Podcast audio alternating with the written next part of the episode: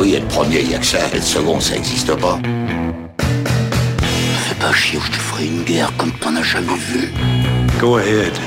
Quand les types de 130 kilos disent certaines choses, ceux de 60 kilos les écoutent. Make my day. Vous savez mon nom, j'ignore le vôtre. Qui êtes-vous?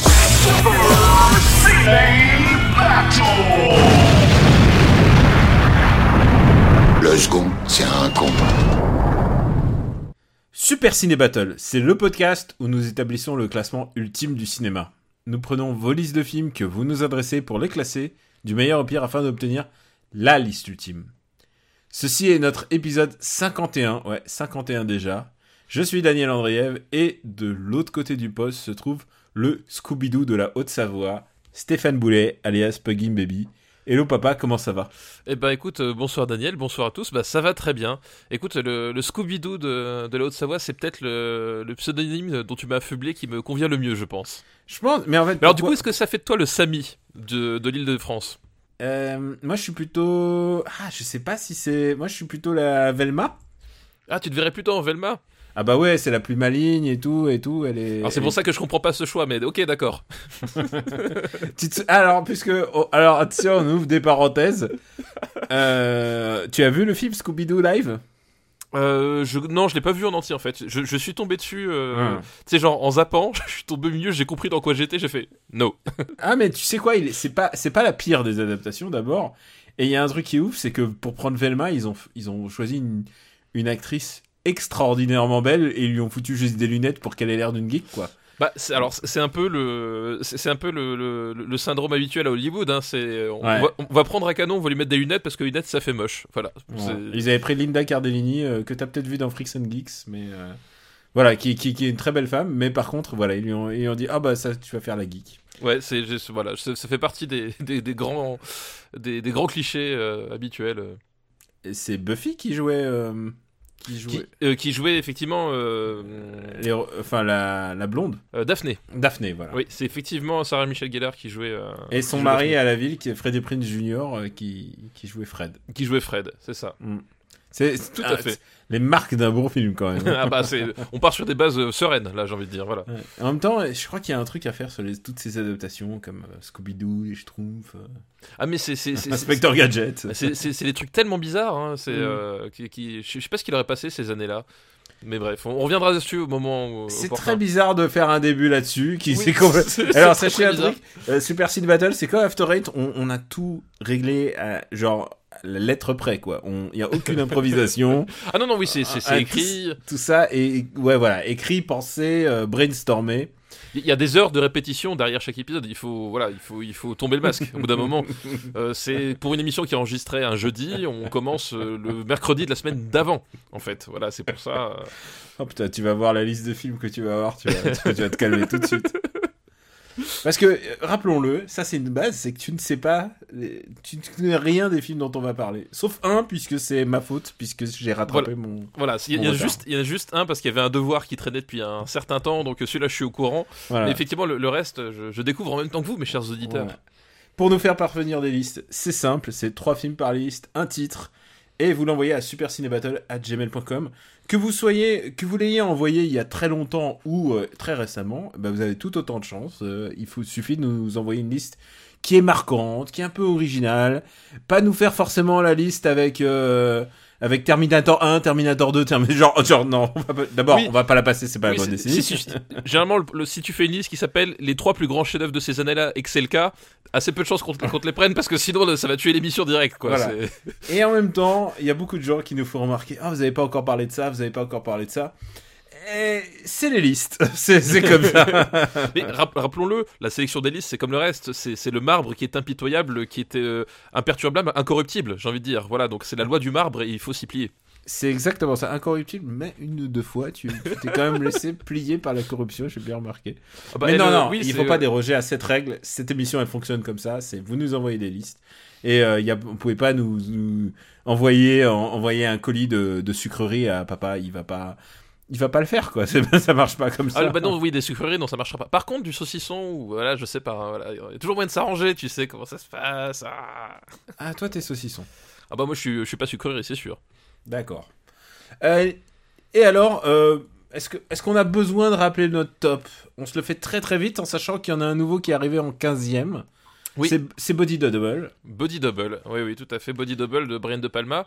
Et, euh, et à nouveau, j'étais très content parce qu'on a eu plusieurs auditeurs qui sont revenus nous voir et qui, euh, et qui, qui nous ont dit bah, aujourd'hui, j'ai regardé Body Double euh, grâce à vous. Et voilà, ça fait toujours plaisir. Je serais très curieux d'avoir des réactions sur les gens qui ont vu Sexe, mensonge et vidéo, qui est 23e, très bonne place aussi. Oui, tout à fait. C'était euh, c'était un, un sujet, sujet à débat de dernière émission, mais film qui est euh, hautement, euh, hautement intéressant à regarder. La fièvre au corps, 148e. Oui, alors bi- bizarrement, quand, quand, quand on aborde Samouraï, ça donne envie de gens de le voir, mais la fièvre au corps n'a eu aucun retour. J'ai un peu de pas. nostalgie pour Cyborg quand même, qui était dans notre émission 0 et qui finalement est, euh, n'est pas dernier. Voilà, n'est pas dernier. Mais il a été battu en, en termes de, de pire film. Et on a quand même une mini annonce à vous faire. C'est que euh, bah on va faire encore cette émission et la prochaine et Voilà. après on va changer de décennie. On vous dira ce qu'on va faire après. Mais on va changer un peu de groove. On a déjà plus de 150 euh, films dans notre, dans notre liste. On a des- 153, donc euh, on va arriver tranquille aux 160 à la fin de l'épisode. Donc on va changer de décennie parce que parce, que- parce il y a tellement d'options, on a tellement de possibilités, c'est ça qui est bien avec ce, ce podcast. Oui, il y a tellement de choses à faire, tellement de choses à dire, euh, voilà.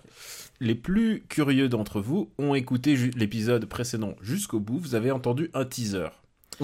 C'est ça, un teaser. Alors, si on était dégueulasse, on vous dropperait encore un autre teaser, genre encore un petit peu, un petit peu. Mais on est doublement dégueulasse. oui, on est pire que ça en fait. On est pire Nous que sommes ça. bien pire que ça. Puisqu'en fait, on a deux surprises. On travaille sur deux, deux surprises, voilà. On peut pas dire quoi. Il y a une première surprise, on peut le dire, puis il y a une deuxième surprise. Voilà. Et, et, et les deux sont super. Bah les, bah, les deux sont top. Les deux sont Donc, top. On Et a, moi, j'arrive pas à départager laquelle des deux est la mieux en fait. on a hâte. Tu vois, je suis. on a si, tu devais, si on devait classer les surprises Super Ciné Battle, tu classerais comment La première, la deuxième? Ah, Franchement, Je sais c'est dur, hein, c'est dur. hein. Hmm, La première, je la mettrais peut-être en première, mais la deuxième. euh, Ah, moi j'hésite, hein, je me dem- est-ce que la deuxième en première c'est pas envoyer un message fort, tu vois, quelque part à nos auditeurs? On Je ne sais pas. On est en train de dire n'importe quoi, on est complètement en roue libre, faut le savoir. Voilà, c'est, je, je pense qu'on va aborder la première liste de cet épisode aux alentours de la 30 e minute. Bah là, C'est 10, parti comme on est. 10 minutes inside, on a, rien, on, a, on a parlé de rien. Ah si, on a parlé de Scooby-Doo quand même. on a parlé de Scooby-Doo. À l'autre, Ah, il dit on parle de rien, on a parlé de Scooby-Doo. Attends, excuse-moi, mais alors, Daniel, je, je m'offusque, je m'offense. Voilà. Eh bien, écoute, on va se lancer. Est-ce que tu es prêt? Ah bah j'étais prêt dans le vent de ma mère. Ah, putain. Tu le voulais, c'est ça un, que tu voulais. un euro, un euro dans la. tu sais que j'étais invité à un podcast et ils m'ont dit Est-ce que tu es prêt, Daniel? Et là, tu sais, ils m'ont regardé genre Est-ce que tu es prêt, Daniel? Genre, ils étaient quatre à envoyer et je me suis dit Oh merde, c'est le moment où il faut que je le dise. Mais c'est un peu mon I'll be back à moi, tu vois. Voilà. On, on m'attend là-dessus maintenant. Euh, c'est une liste qui nous est envoyée par Étienne Bazin Merci Étienne pour ta liste déjà. et qui remonte à un bout de temps, mais je me suis dit, elle est intéressante. C'est une liste, petite liste qui s'appelle First Blood, premier long métrage plus ou moins sanglant. D'accord. Et le premier film de cette liste, c'est Blood Simple de Cohen. Ah bah oui, bah Blood Simple des frères Cohen. Le Donc- premier film des frères Cohen. Premier film des frères Cohen, bon, qui à l'époque n'étaient pas les frères Cohen entre guillemets. euh, Et, puisque- et Blood Simple, il s'appelait 100% d'ailleurs. Oui, d'ailleurs, il a été traduit euh, d'ailleurs par, euh, par 100%. Euh, donc c'est euh, c'est- marrant parce que c'était un film euh, donc qui était arrivé un peu en, en catimini sur le marché du, du film de, de festi- du festival de Cannes à l'époque. C'était quoi? C'était 84, 85 Euh, je crois que c'était 85. C'était quelque chose comme ça, ouais. Mais, mais la- le, le twist, c'est que d'abord, il est sorti en France, il est sorti en France en 85, mais, mais il a été présenté à Sundance et il a fait son petit effet à Sundance avant. Et Ouais, l'époque- on parlait de l'émergence de Sundance. euh, C'était le début de bah euh, où faire une euh, faire une petite sensation à Sundance, ça te valait d'être bien distribué. C'est un film qu'ils ont tourné pour pour quelques millions, pas plus de deux en tout cas, c'est sûr. et, et on voit déjà leurs pattes. Et oui, voilà, bah du coup, le, le- bah, c'est- une histoire, euh, c'est une histoire de criminels dans dans l'Amérique profonde. C'est Texas, si je me Voilà, souviens bien. Euh, c'est c'est- ça va un peu être de toute façon le l'une des, des marottes, euh, une des marottes, un des univers préférés des des frères Cohen. Et donc c'est une histoire, c'est une histoire à la base d'adultère. hein, je crois que c'est ça le. le- le- Alors, je, je- c'est un film dont je me souviens assez bien. Euh, c'est euh, Frances McDormand, donc déjà, Déjà, déjà à l'époque. a un amant, mais en fait, il semblerait qu'elle en aime beaucoup, mais bon, peu importe. Et son mec, euh, et son mec qui dirige le Un bar un bar, est très jaloux, engage un détective pour pour bah, faire une filature et prendre des photos compromettantes. Exactement. Voilà. Et, et c'est d'une histoire d'adultère, donc de jalousie. Et au bout, d'un moment, c'est euh, le spectateur a toutes les clés en main pour comprendre ce qui se passe, mais aucun des protagonistes ne sait exactement ce qui est en train de se passer.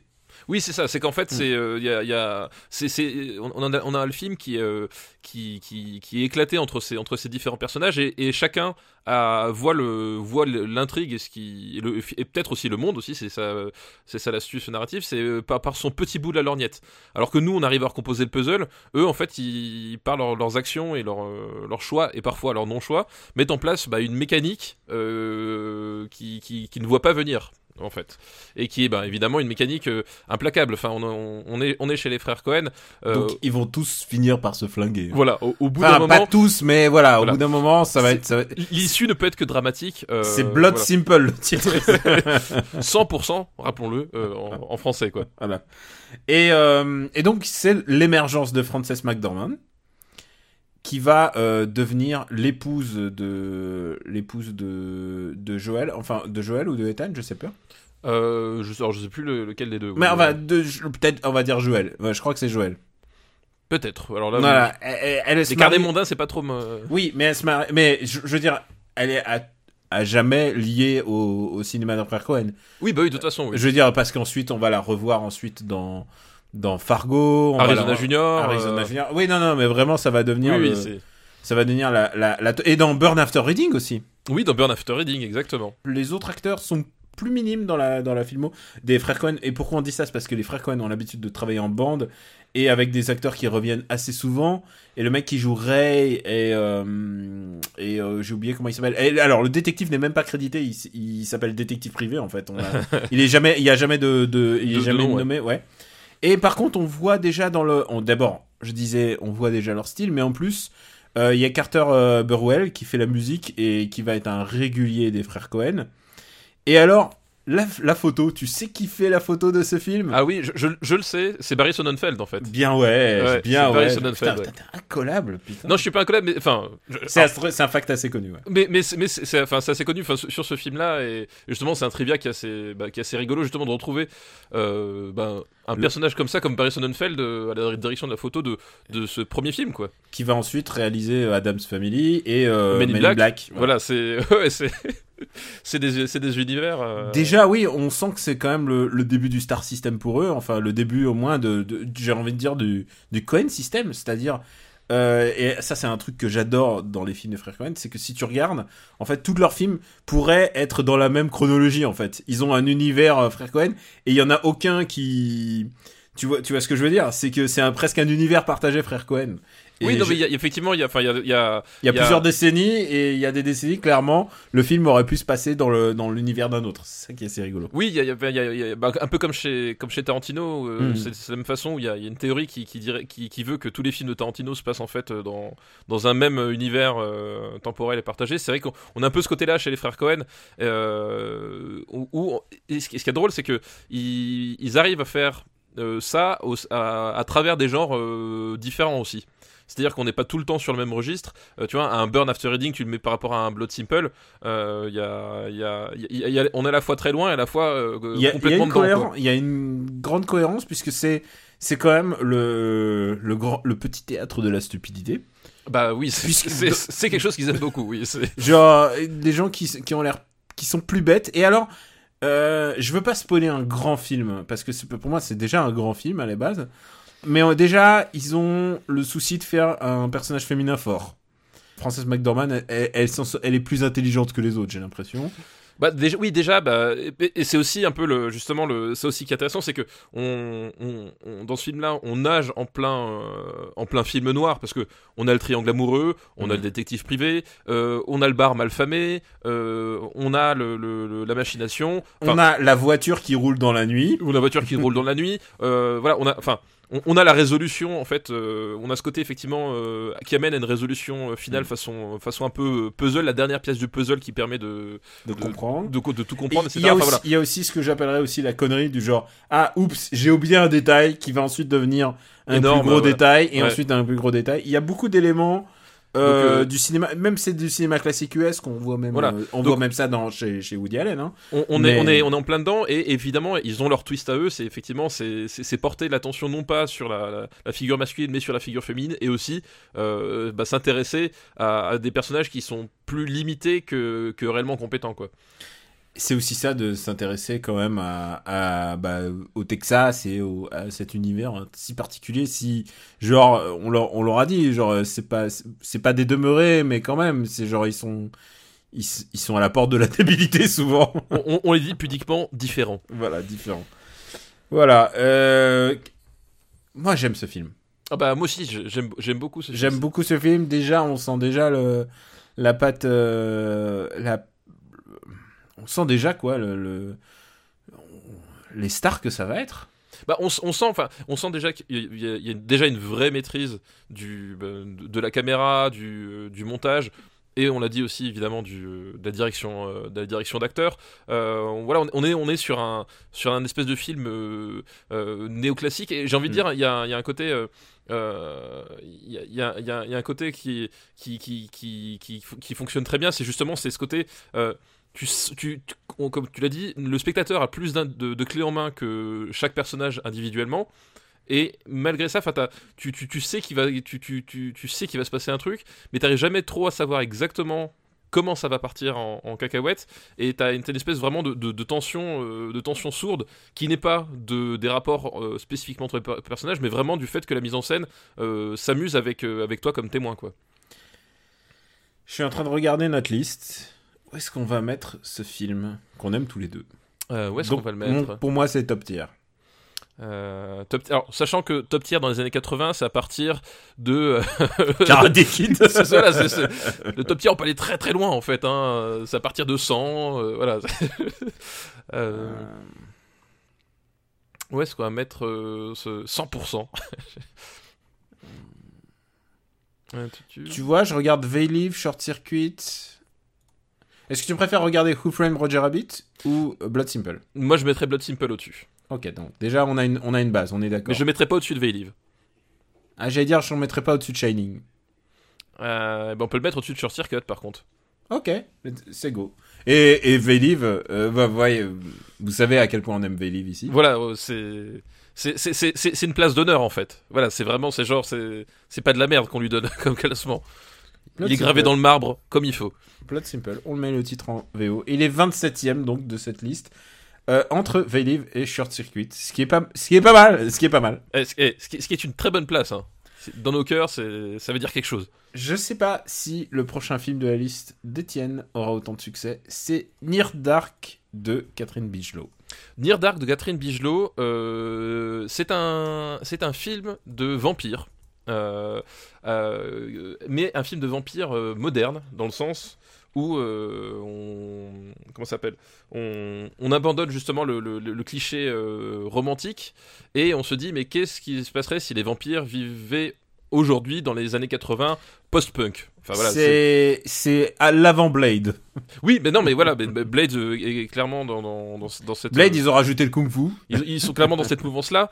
Et euh, donc c'est un film avec Bill Paxton, le, le regretté Bill Paxton. Euh, Mais attends, il y a plein, il y a plein d'acteurs. hein. Il y a, il y a Lance Henriksen, voilà. voilà, il y a Lance Henriksen qui, qui, qui joue dedans. Voilà, et bon, Cat- Catherine Bigelow, donc, qui était. à l'époque, elle était, encore, elle était déjà ou, ou la femme de Cameron, je sais plus, euh, je me rappelle plus la timeline. Mais euh, disons qu'elle avait euh, déjà. je crois qu'elle le connaissait, mais je crois pas qu'ils étaient Voilà. déjà. Mais, mais elle avait déjà un cinéma qui était, bah, c'est la réalisatrice de Point Break, hein, Mm. dans, ses, dans la même euh, sphère temporelle, puisqu'elle a eu, enfin, on peut le dire, Catherine Bigelow, elle a vraiment eu deux, euh, deux carrières entre, entre les- les- les- l'espace-temps Point Break. Film de genre et ensuite film, je dirais plus à à message. Je sais pas Bah, si film à message, mais en tout cas film de sens. Tu vois, il y a toujours un sens dans ces films.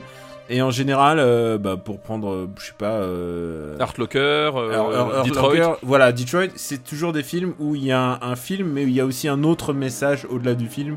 Euh, Hurt Locker, c'est ça nous parle de la dépression, ça nous parle de la C'est des, dépression. c'est des films, c'est des films à portée, Mm. à portée historique en fait qu'elle fait d'une façon ou d'une autre.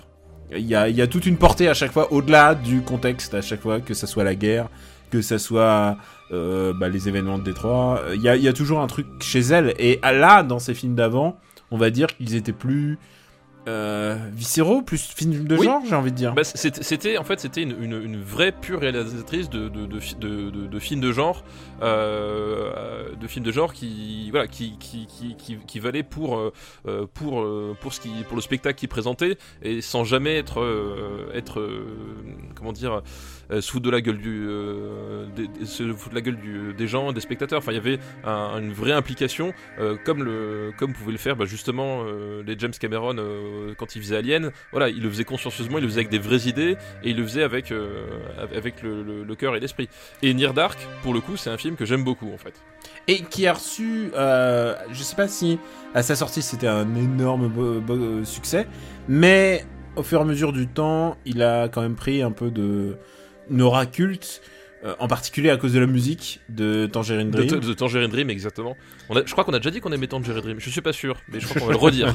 Voilà. Je crois que je mettrai la musique de, de ce Voilà, film je, pense qu'il faut écouter Tangerine Dream, genre en boucle. Et euh, et et tu sais qu'il y a un truc qui m'a fait un choc quand je l'ai revu. C'est le- L'acteur principal, enfin un des acteurs principaux, c'est Adrian Pasdar, et euh, qui était le mec dans Heroes, tu sais, un des deux frères Petrelli, mais surtout, euh, est-ce que t'as vu la, la série Profit? Bah c'est le mec. Oui, exact. Oui, c'est Profit. Oui, tout à fait. C'est le mec de et genre quand Exact. tu le vois euh, jeune dans les années 80, je fais oh putain mais il existait déjà dans les années 80 parce que Bah, j'ai Profit, c'est cru- 90 en plus.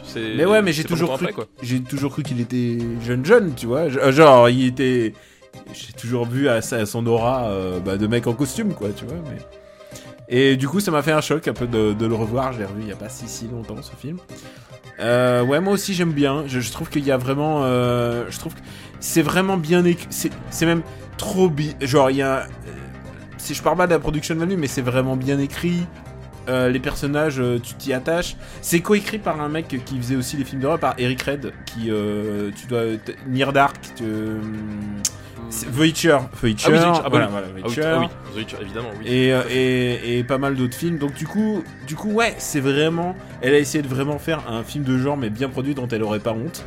Et je crois que le temps lui donne raison, en fait. Bah, c'est ça en fait, bah, tu disais c'était un film qui, qui avait marché à l'époque et qui s'était perdu depuis parce qu'effectivement euh, il y avait euh, il y a eu un espèce de retour de bâton euh, euh, sur euh, par la suite où, ce, genre de film fonctionnait plus trop était était mal vu. Et faut dire que esthétiquement c'est un film très ancré dans les années 80 Euh, Ouais. voilà. Non mais l'utilisation l'utilisation des, de- de- des- des- des lumières à tonalité bleue euh, du néon euh, ce, ce grain très prononcé et puis voilà. Donc c'est un, un film qui était typiquement des 80 et avant que ça revienne à la mode là de- depuis depuis 10-15 ans c'était au contraire le- le- la, marque d'un d'un mauvais film. Enfin suffit euh, de se pencher sur une revue de, de cinéma début des années 2000 fin des années 90 où globalement dès que tu avais un truc qui faisait trop années 80 mais qui était pas qui était pas non plus devenu rentrer dans le panthéon du cinéma c'était vite dénigré et il avait sou- souffert de ça il avait aussi souffert euh, euh, par ricochet de la sortie d'un film quasiment en- enfin pas en même temps mais dans le même euh, même temporalité euh, Génération perdue je sais pas si tu te rappelles avec Kiefer Sutherland Ah putain, oui, oui, je me souviens. c'était un peu le même trip, c'était des vampires, des vampires dans un univers post-punk des années 80, euh, des jeunes, des, des loupards. Bon, sauf que Génération Perdue, c'est pas la, la même tambouille, on en reparlera peut-être euh, une autre fois. Euh, voilà, mais effectivement, après, bah, Catherine Bigelow étant devenue aussi euh, plus respectable, il y a aussi, enfin, le, c'est aussi ça, Art Locker, à un moment donné, les mecs, quand ils ont fait le calcul, ont fait, ah, c'est la meuf qui a, fait Point Break, mais Point Break, c'est de la merde, non c'est, Les gens sont, peut-être remis aussi à avoir une lecture un peu différente de, son cinéma. Voilà, mais toujours je sais pas si c'est Point Break vraiment qui a qui a vraiment gagné. Je pense c'est Strange Days plutôt qui a vraiment genre les gens ont dit ah putain Strange Days c'était pas si pourri en fait. Bah, je pense que. Alors que Strange Days moi j'avais aimé à l'époque. Waouh et euh, vraiment il y avait une je pense qu'il y a eu les deux. Strange Days, c'était, c'était, enfin, c'est une catastrophe au moment où il était sorti, c'est-à-dire qu'il s'était fait descendre par, par la presse, il avait pas marché. euh, voilà, c'était, un film dont, dont, dont plus personne voulait entendre parler et, qui, ben, mais je pense qu'il y a une relecture du- de, de la, de la filmographie de Catherine Bigelow. euh, voilà, quand les mecs ils sont, ils sont vus que ah oui, ah, merde, elle gagne des Oscars. euh, une femme qui gagne un Oscar. Déjà, Euh, c'est- c'est- c'est- ça fait bizarre parce que c'est assez rare. Ça va Donc- peut-être ça va peut-être se reproduire cette année. Donc ils se sont dit, euh, bah s'il faut, il y a, y y peut-être un truc intéressant dans ce cinéma, pourquoi pas, on va se pencher dessus. Et justement, Frontières de l'aube en, en fait partie, c'est pour le coup, c'est un vrai film de genre. Euh, y a... De l'aube, voilà. Au oui, oui, Near Dark, oui, c'est vrai que c'est. je- je- c'est- Aux frontières de l'aube, c'est le. Et encore, je trouve le, le titre français pas si mal, moi. J'aime. Oui, bien sûr, non on- mais c'est pas mal, ouais. Aux frontières de l'aube, je trouve, je trouve ça, je trouve ça pas mal. Surtout que il y a une, euh, il y a une dimension euh, romantique, euh, un, un peu, un peu néo-romantique dans ce film-là, oui, mais après c'est des avec les. des vampires clodos, avec les des voilà vampires avec, avec- le couple principal euh, qui veut où ils veulent vivre ensemble pour l'éternité etc Mm. qui est apposé justement à ces, à ces vampires clodos et même ces vampires prédateurs parce que là le personnage de Bill Paxton moi ce que j'en tiendrai de, de, de, ce film là de Near Dark c'est la séquence du bar où ils sont en chasse en fait c'est-à-dire que c'est les vampires c'est, plus des, des, des mecs avec des, des houpettes qui, qui font la parlotte pendant des heures pour euh, espérer que quelqu'un s'endorme et qu'on franche le coup c'est non, Non, non. Ils, ils- ils vont, ils vont viennent ils se servent dans le garde-manger et quand ils servent dans le garde-manger il y en a partout enfin la scène elle est elle est elle est on retrouve déjà d'ailleurs c'est marrant euh, Et puis c'est super, c'est super. Enfin, c'était presque le début, pour moi en tout cas, de tout ce. Pas le côté romantique, le côté romantique des, des vampires, ça a toujours existé, mais en tout cas le côté sexuel. Oui Il y a voilà, vraiment une sexualité dans ce film Bah, c'est- euh, étonnante. C'est beaucoup plus, euh, beaucoup plus franc du collier. Et c'est marrant maintenant que j'y repense, la, la- la scène du bar, euh, je pense qu'il y, a- y y vraiment un parallèle à faire avec, euh, avec euh, le travail qu'elle a fait sur Detroit, avec le, justement le, Le flic le, le flic et le, et le, et le côté prise, prise d'otage, enfin voilà, qu'il y a dans Detroit. Il y, a, il y a un proto, il y a, un, un prototype dans, dans Near Dark, cette scène-là où tu sais, tu, tu sais que ça va mal finir, tu sais juste pas comment et tu sais pas jusqu'à quel point en fait. Et vraiment, euh, Bill Paxton est, est génial. Euh, ça, ça, ça, ça, ça charcle et c'est, super tendu du, du début à la fin. Et donc, euh, donc ouais, c'est, une scène qui marque vraiment, euh, vraiment l'esprit quoi. Ah, je suis content que t'aimes bien, comme ça on va pas se battre. Enfin, a priori, non. Ah bah non, on va pas se battre. Où est-ce qu'on le met? Où est-ce qu'on met? Je regarde un film d'horreur, je regarde. je regarde, tu préfères Evil Dead 2 ou pas? Ah bah oui, pour moi c'est Evil Dead 2, c'est quand même. euh, Ok, donc donc c'est quand pas même. la même euh, catégorie quoi. Donc euh, donc c'est au-dessous. Ouais, c'est au-dessous. Moi je le mettrais. Je mettrais ça juste en dessous de Cruising par exemple. Euh, ouais, c'est très bien. C'est une bonne place, juste au-dessous de Ferris Bueller aussi. Voilà, juste au-dessus de Ferris Bueller. Et on aime bien Ferris Bueller ici. On adore Ferris Bueller ici. On aime bien, et surtout on aime bien 4 Alors- biches d'eau. J'ai un peu teasé, sans le vouloir, le prochain, la prochaine entrée. Ah. Qui est Evil Dead de Sam Raimi. Ah bah voilà, Evil Dead, voilà. oui, Juste- oui. Juste une question simple, tu préfères Evil Dead ou Evil Dead 2 Ah, c'est Ah. pas pareil. Parce que comme ça on sait, on sait où on parle. Écoute, c'est pas les mêmes films. Non, je sais que c'est pas les mêmes films, mais Euh, faut non, choisir ton enfant. Je- oh, et, et alors non mais là c'est un peu c'est impossible. Je, je- comment tu veux choisir entre Evil Dead et Evil Dead 2 je C'est pas le même film. c'est pas le même film. Voilà. Bah, Evil Dead premier film de Sam Raimi euh, et quand on dit premier film de Sam Raimi c'est premier film de Sam Raimi euh, à l'époque où il était moins que rien. C'est à dire que c'est le film tourné entre potes euh, avec les moyens du bord, avec euh, avec la, la- la- une, caméra louée euh, à, à pas cher, avec zéro moyen et qui Filmé avec le prix, de- filmé pour le prix d'un appart à Paris, pour un prix de deux pièces. ah quand même 4 millions hein. non, je pensais plus à 400 000, tu vois. Donc euh, c'est un film qui, qui c'est un film qui voilà qui a été fait euh, avec littéralement trois bouts de ficelle. Euh, puisqu'il y a à un moment donné Sam Raimi s'est posé la question ouais mais comment est-ce que je vais faire mes travelling avant?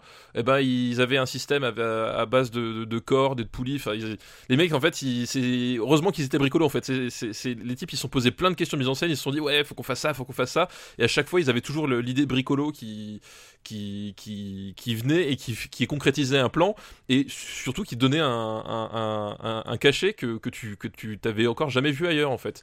C'est que les types euh, ben, parce qu'ils L'idée de faire un, tra- travelling et un zoom en même temps, euh, tu vois, bah ça te crée des imprès- ça crée des effets. euh. Voilà, et du coup, ils, comme ils avaient pas le choix et qu'ils C'était voulaient du faire plein de bricolage. trucs, et ben du- ils, ils ont créé un- une écriture cinématographique euh, qu'on qu'on voyait pas dans le film d'hor- d'horreur et puis qui qui pouvait pas se transposer ailleurs. Enfin, c'était vraiment euh, euh, la mise en scène de Evil Dead, c'est la mise en scène d'Evil Dead. Point. Enfin voilà, il y a vraiment un truc euh, presque en vase clos quoi. C'est euh, à cette époque-là, c'était et c'est c'est assez extraordinaire parce que quand tu découvres euh, ce, ce film-là, euh, tu vas dans ton vi- vidéoclub, t'as bah, t'as tous les tous les films d'horreur et tu, tu prends Evil Dead et que tu te dis ouais je vais passer un, un bon moment de, de film d'horreur et que tu découvres ce truc là qui, qui ressemble à rien d'autre que ce que que t'as sous les yeux c'est assez magique quoi C'est un, un vrai chouette film divertissant. C'est surtout ça en fait de ce que j'en retire, c'est que euh, c'est que c'est un film qui a pas tant vieilli que ça en fait. bah, oui il est il est il est enfin il y a, il y, a, il y, a, y a vraiment une volonté de, euh, de, de, de, de toujours avoir quelque chose à, à montrer, à faire vivre, à faire ressentir.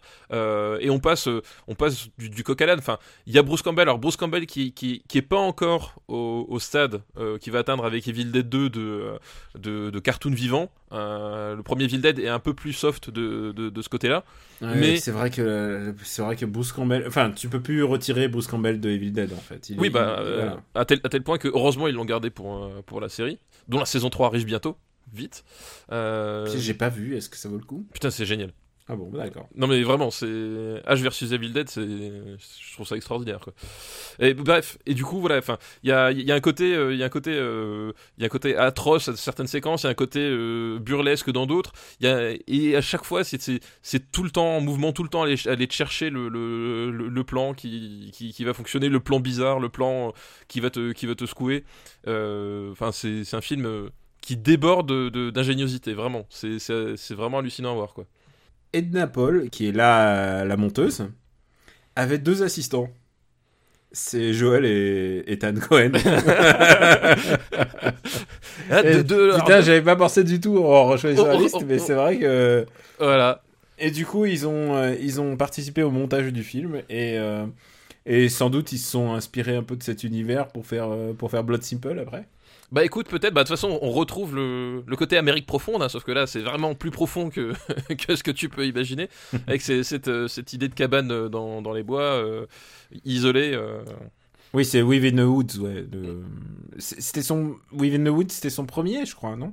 Alors, je sais plus exact- euh, exactement, et c'était un... C'était son court-métrage. C'est son court-métrage, Voilà. c'est ça, ouais, c'est ça, ouais, exact. C'était le proto, euh, c'était le proto film. C'était là, là, toutes les idées sont là déjà. Oui, bah voilà, c'était Mm. ce qu'il avait envie de faire euh, à la base.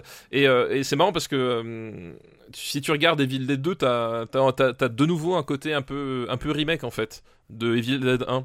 Euh, sur certains aspects, tu sais, c'est une suite, mais il y a certaines scènes qui, sont, qui reprennent les mêmes thématiques, mais qui sont tournées différemment avec d'autres moyens. Enfin, il y a un côté triturage permanent en fait dans, le, euh, dans, le, dans la démarche de, de Sam Raimi vis-à-vis de d'Evil Dead qui est, euh, qui, qui, est, qui est assez intéressant aussi.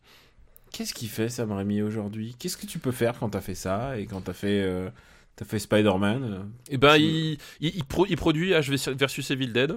Euh, Ouais. voilà, il a, il, a, il a réalisé le pilote d'ailleurs. Euh, puis je, depuis, je sais pas ce je sais pas trop ce qu'il fait. et- Je ne sais pas. C'est genre, c'est vraiment le mec dont on attend les films et. Ouais, parce que son dernier Ouais, film, c'est- Drag Me to Hell qui doit remonter à, à presque Ah, putain, 10 ans maintenant. Putain, c'est vieux C'est, c'est près... Et avant ça, c'était quoi? C'était. euh, T'avais aimé Drag Me to Hell? J'avais aimé moyennement. Euh, j'avais aimé. Enfin voilà, j'avais des réserves. Il y avait un. Le final, c'est ça? Non, alors non, le- je trouve le final, je trouve le final pour le coup vraiment formidable. Ah, C'est rigolo. Le, le final est vraiment génial. Euh, non, c'est plus le. le.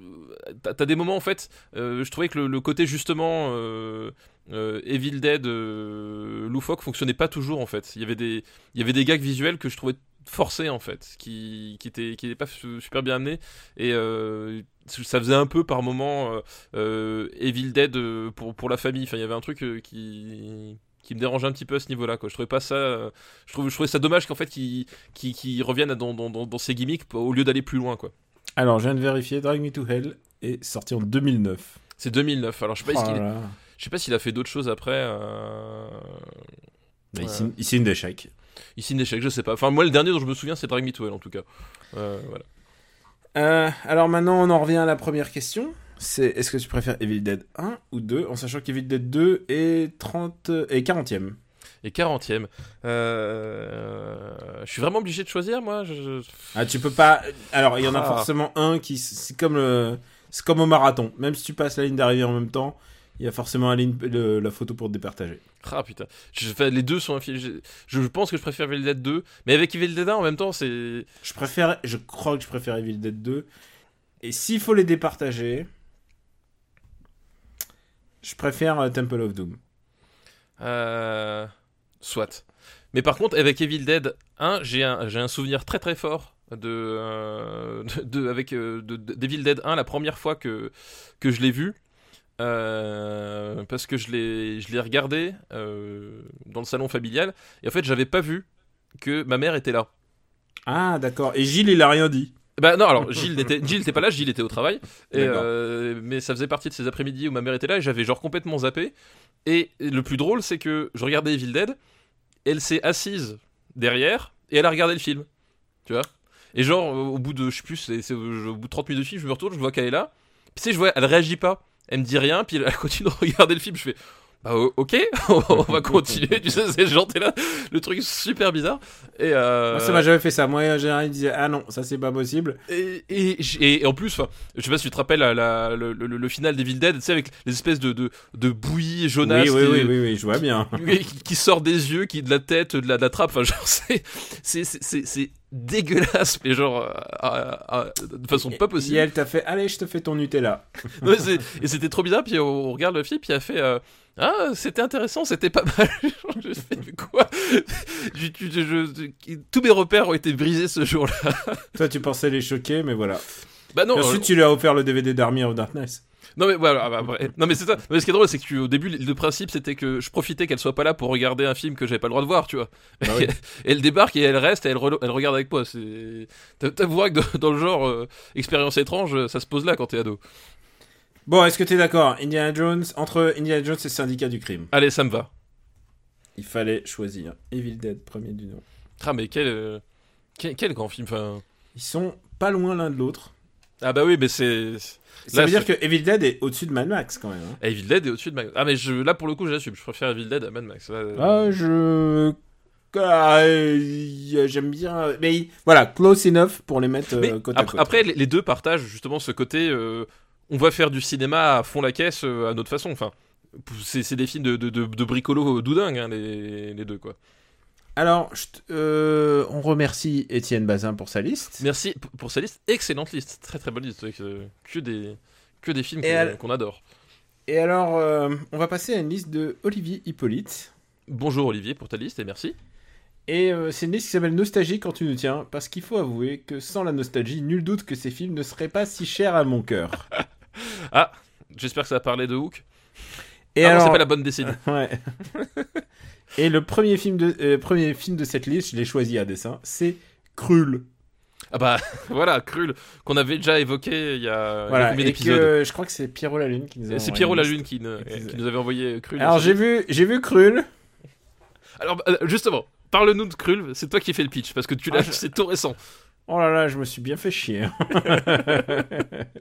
Alors, c'est un roi qui va épouser, qui va faire euh, marier sa fille, euh, prévu pour euh, unir euh, les, les, les, hum, Des royaumes humains. en des fait. royaumes. Et il y a tout d'un coup une bête, une bête féroce, enfin la, la bête, qui arrive et qui, euh, et qui enlève la fille.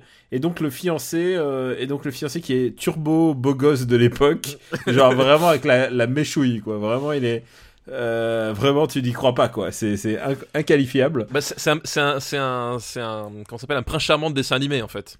C'est un prince charmant de dessin animé. Il n'est pas si éloigné de euh, merde. Euh, euh, Inigo Montoya. Oui. Ah oui, mais, sauf qu'il a pas le charisme d'Enigo Montoya. Non, non, bien sûr, bien sûr. Mais, mais il, ressemble plutôt au prince, en fait. Oui, voilà, c'est ça, exactement. De, de Et il y a- Elves. Et il y a des putains de scènes, euh, j'y reviendrai, mais des putains de scènes, mais genre Errol Flynn euh, proc- procède direct, quoi. Genre où il est, euh, il prend une, il prend un truc et il se balance, enfin. Oui, voilà, bah oui, oui, évidemment. Et donc, euh, se fiancer à l'aide de- de- d'un cyclope et d'une bande de Oui. rebelles qui, au fur et à mesure, il va amasser des, des troupes sur, sur sa route, et bah, ils vont partir à la, pour délivrer la princesse. Voilà, et, et, le, et le gros truc de Krul, euh, c'est que en fait l'arme suprême est un espèce Voilà. de gigantesque nunchaku. À- un- non, à non, c'est un shuriken. Un shuriken, shuriken, shuriken, voilà. shuriken à lame. qui Euh, ressemble à une étoile de mer, qui est sans doute euh, la pause, la pause qu'il prend pour s'endormir. Et ce qui est drôle, c'est que si, si, si, bah, maintenant que tu l'as vu, la, la- la séquence de fin, qui est le seul moment d'ailleurs du film où il veut utiliser ce shuriken, tu, tu vois qu'en fait, les, les mecs, ils ont pas pensé que ça pouvait Ils être manié, parce qu'il sait pas comment le prendre, il, il, il galère à le prendre et Que il galère tu à peux le te lancer. couper avec, en fait. Parce qu'en fait, c'est c'est une étoile de mer shuriken, et avec des lames qui sortent de tous les trucs. Donc, du coup, si tu le lances mal, et ben tu vas te couper, en fait. C'est ça, si tu le lances mal, tu, tu, tu, tu, tu pars, t'as la moitié de ta main qui est partie avec, quoi. C'est un excès de design, tu vois, genre ils se sont dit, ouais, on va designer ça. Et alors, il y a un problème dans ce film, c'est que ça marche pendant des heures. C'est un film de marche. C'est un, c'est, Il euh, marche, mais alors, mais tu sais, quand j'ai regardé, j'étais en train de me dire, mais, mais on dirait la saison 2 de Game of Thrones. C'est Oui, genre, il y a- il y a- marche, il Les- marche. Les années 90 ont, ont eu une grosse recrudescence des, des films de couloir. C'était extrêmement à la mode. Euh, les films de couloir, ils adoraient ça. Bah là, c'est un vient film de de, marche. ça vient de ça. Ça vient de ça, voilà. Les années, les- le top des années de, des films de marche. Et alors, parfois dans des décors très beaux, et toujours, je me dis, hmm, des décors peints, et tu sais, alors, c'est jamais, on n'est jamais très éloigné de, des maîtres de l'univers, par exemple, tu vois. Bah, en fait, c'est c'est un peu le chaînon manquant encore entre euh, les maîtres de l'univers et euh, et comment ça s'appelle euh, et Excalibur de John Boorman en fait. T'as vraiment, Ah, ouais, ouais. t'es- vraiment euh, tu d'une scène à l'autre. D'un moment à l'autre, tu, tu passes entre le, le, le, côté euh, surréaliste, esthétisé, mais qui, qui, qui, qui fonctionne comme tel, et le côté carton-pâte pas voulu parce que, oups, les mecs, on a déconné quoi. Clairement, c'est c'est un maître de l'univers avec plus de moyens. Et à tel point qu'il y a les soldats qui arrivent. Ah, les soldats, ils sont trop, ils sont trop forts. Ils ont des espèces de fusils qui à la fois font baïonnette et épée et fusil. Oui, parce qu'il y, a- y y un petit côté Star Wars, parce qu'il y, a- y a du laser, Ah bah oui, Euh, on oui, est le c'est- post Star Wars. hein. Voilà, c'est c'est le post Star Wars. Il fallait mettre du laser, euh, il fallait mettre un espèce de scaphandre. Tu sais, ils ont. J'ai pas Mm. compris ce qu'ils avaient sur la tête exactement, en fait, moi. Je sais pas, ces espèces de casse-couilles là. Mais... Même, j'ai pas compris ce que c'est, en fait, parce que. Euh, euh, que je voulais pas dire casse-couilles de casque, euh, petit casque. de-. parce que quand ils, quand ils crèvent les soldats, tu vois une espèce de bestiole qui sort. Mais comme ils ont pas les moyens de faire des, des bestioles correctes, euh, tu vois juste genre un, un- un bras, une queue. Enfin, tu, tu comprends pas ce que ce que c'est, si c'est des parasites, si c'est si c'est un exosquelette. Enfin, tu. C'est très obscur. et alors, si vous aimez les films où ça fait piou piou laser, alors putain, vous allez être servi parce que ça fait piou piou laser tout le temps. Avec euh, différentes euh, variations de douleur, c'est-à-dire parfois Oui. c'est piou piou qui tue, Parfois, Parfois, c'est Piu qui explose. Il y en a- parfois c'est piou piou qui explose, Il y en a, il y a, se prend, il explose sur le coup. quoi. le héros il se le prend dans le torse et c'est piou piou qui Piu met Piu, KO. Piu Piu qui rafle. voilà, c'est- piou piou qui met KO. Euh, je pense que ça devait être un gros carton à l'époque, mais alors aujourd'hui ça a vraiment mal vieilli. Et tu sais, Et- tu sais qui, joue dedans? Euh, qui, ah, qui aurait, qui, qui, qui? Bah qui qui qui Bah Liam Neeson. C'est vrai qu'il y a Liam Neeson. Il y a, c'est il y a vrai. Liam Neeson tout jeune, ça doit être, je sais pas, peut-être dans, ses tout premiers films. C'est pas son premier, mais c'est genre dans ses tout premiers films. Euh, Il y, a, il y a Liam Neeson qui joue un personnage euh, secondaire. En plus, il, a, il, a- il est assez important. Alors tu, tu, tu connais même son nom, je crois. Il, a- il fait un, un ou deux actes héroïques euh, dans, dans le film. Oui, c'est un des, un des, Un des- un- rebelles. Voilà, un des rebelles qui va aller presque jusqu'au bout avec le prince. Et puis il y a beaucoup de cascades à chevaux. Euh, parce que. T'as La, la scène des chevaux. La scène Oh des là chevaux. là, là, c'est- oh là là, beaucoup de scènes de chevaux, beaucoup trop de scènes de chevaux. Est-ce que tu, tu sais que dès qu'il y a beaucoup de scènes de chevaux, je me dis ah ils l'ont tourné en Europe et il y avait les cascadeurs, ils se sont dit allez on va leur faire des chorégraphies à cheval. Un truc qu'on va revoir beaucoup euh, dans l'ère des films post Conan, tu vois.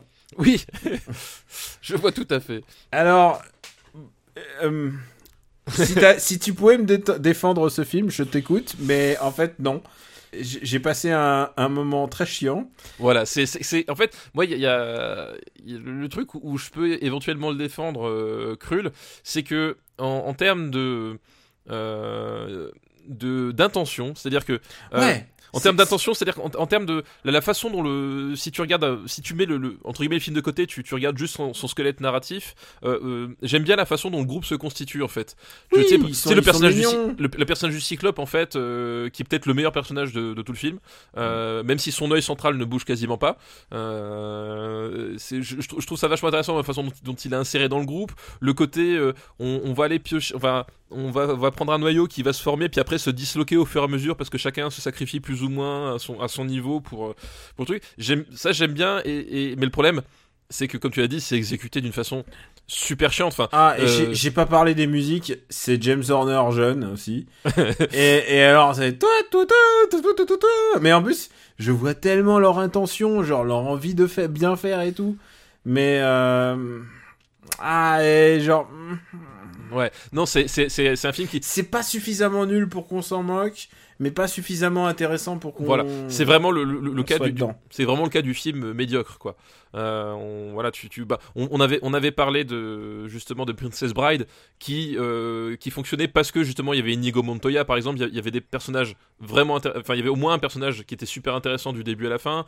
Euh, Lady Hawk, bah il y avait la, la, la mise en scène impériale de de Richard Donner. Là, il, il- Là, globalement, là, la sauce prend pas et c'est tout, tout reste euh, euh, médiocre là, la surface. Il y a, ça, ça, ça décolle jamais vraiment et parfois euh, le, le- le truc que ça fait, c'est que ça tombe dans le ridicule. Enfin voilà, c'est quand la Je balance pense, elle pense du mauvais côté.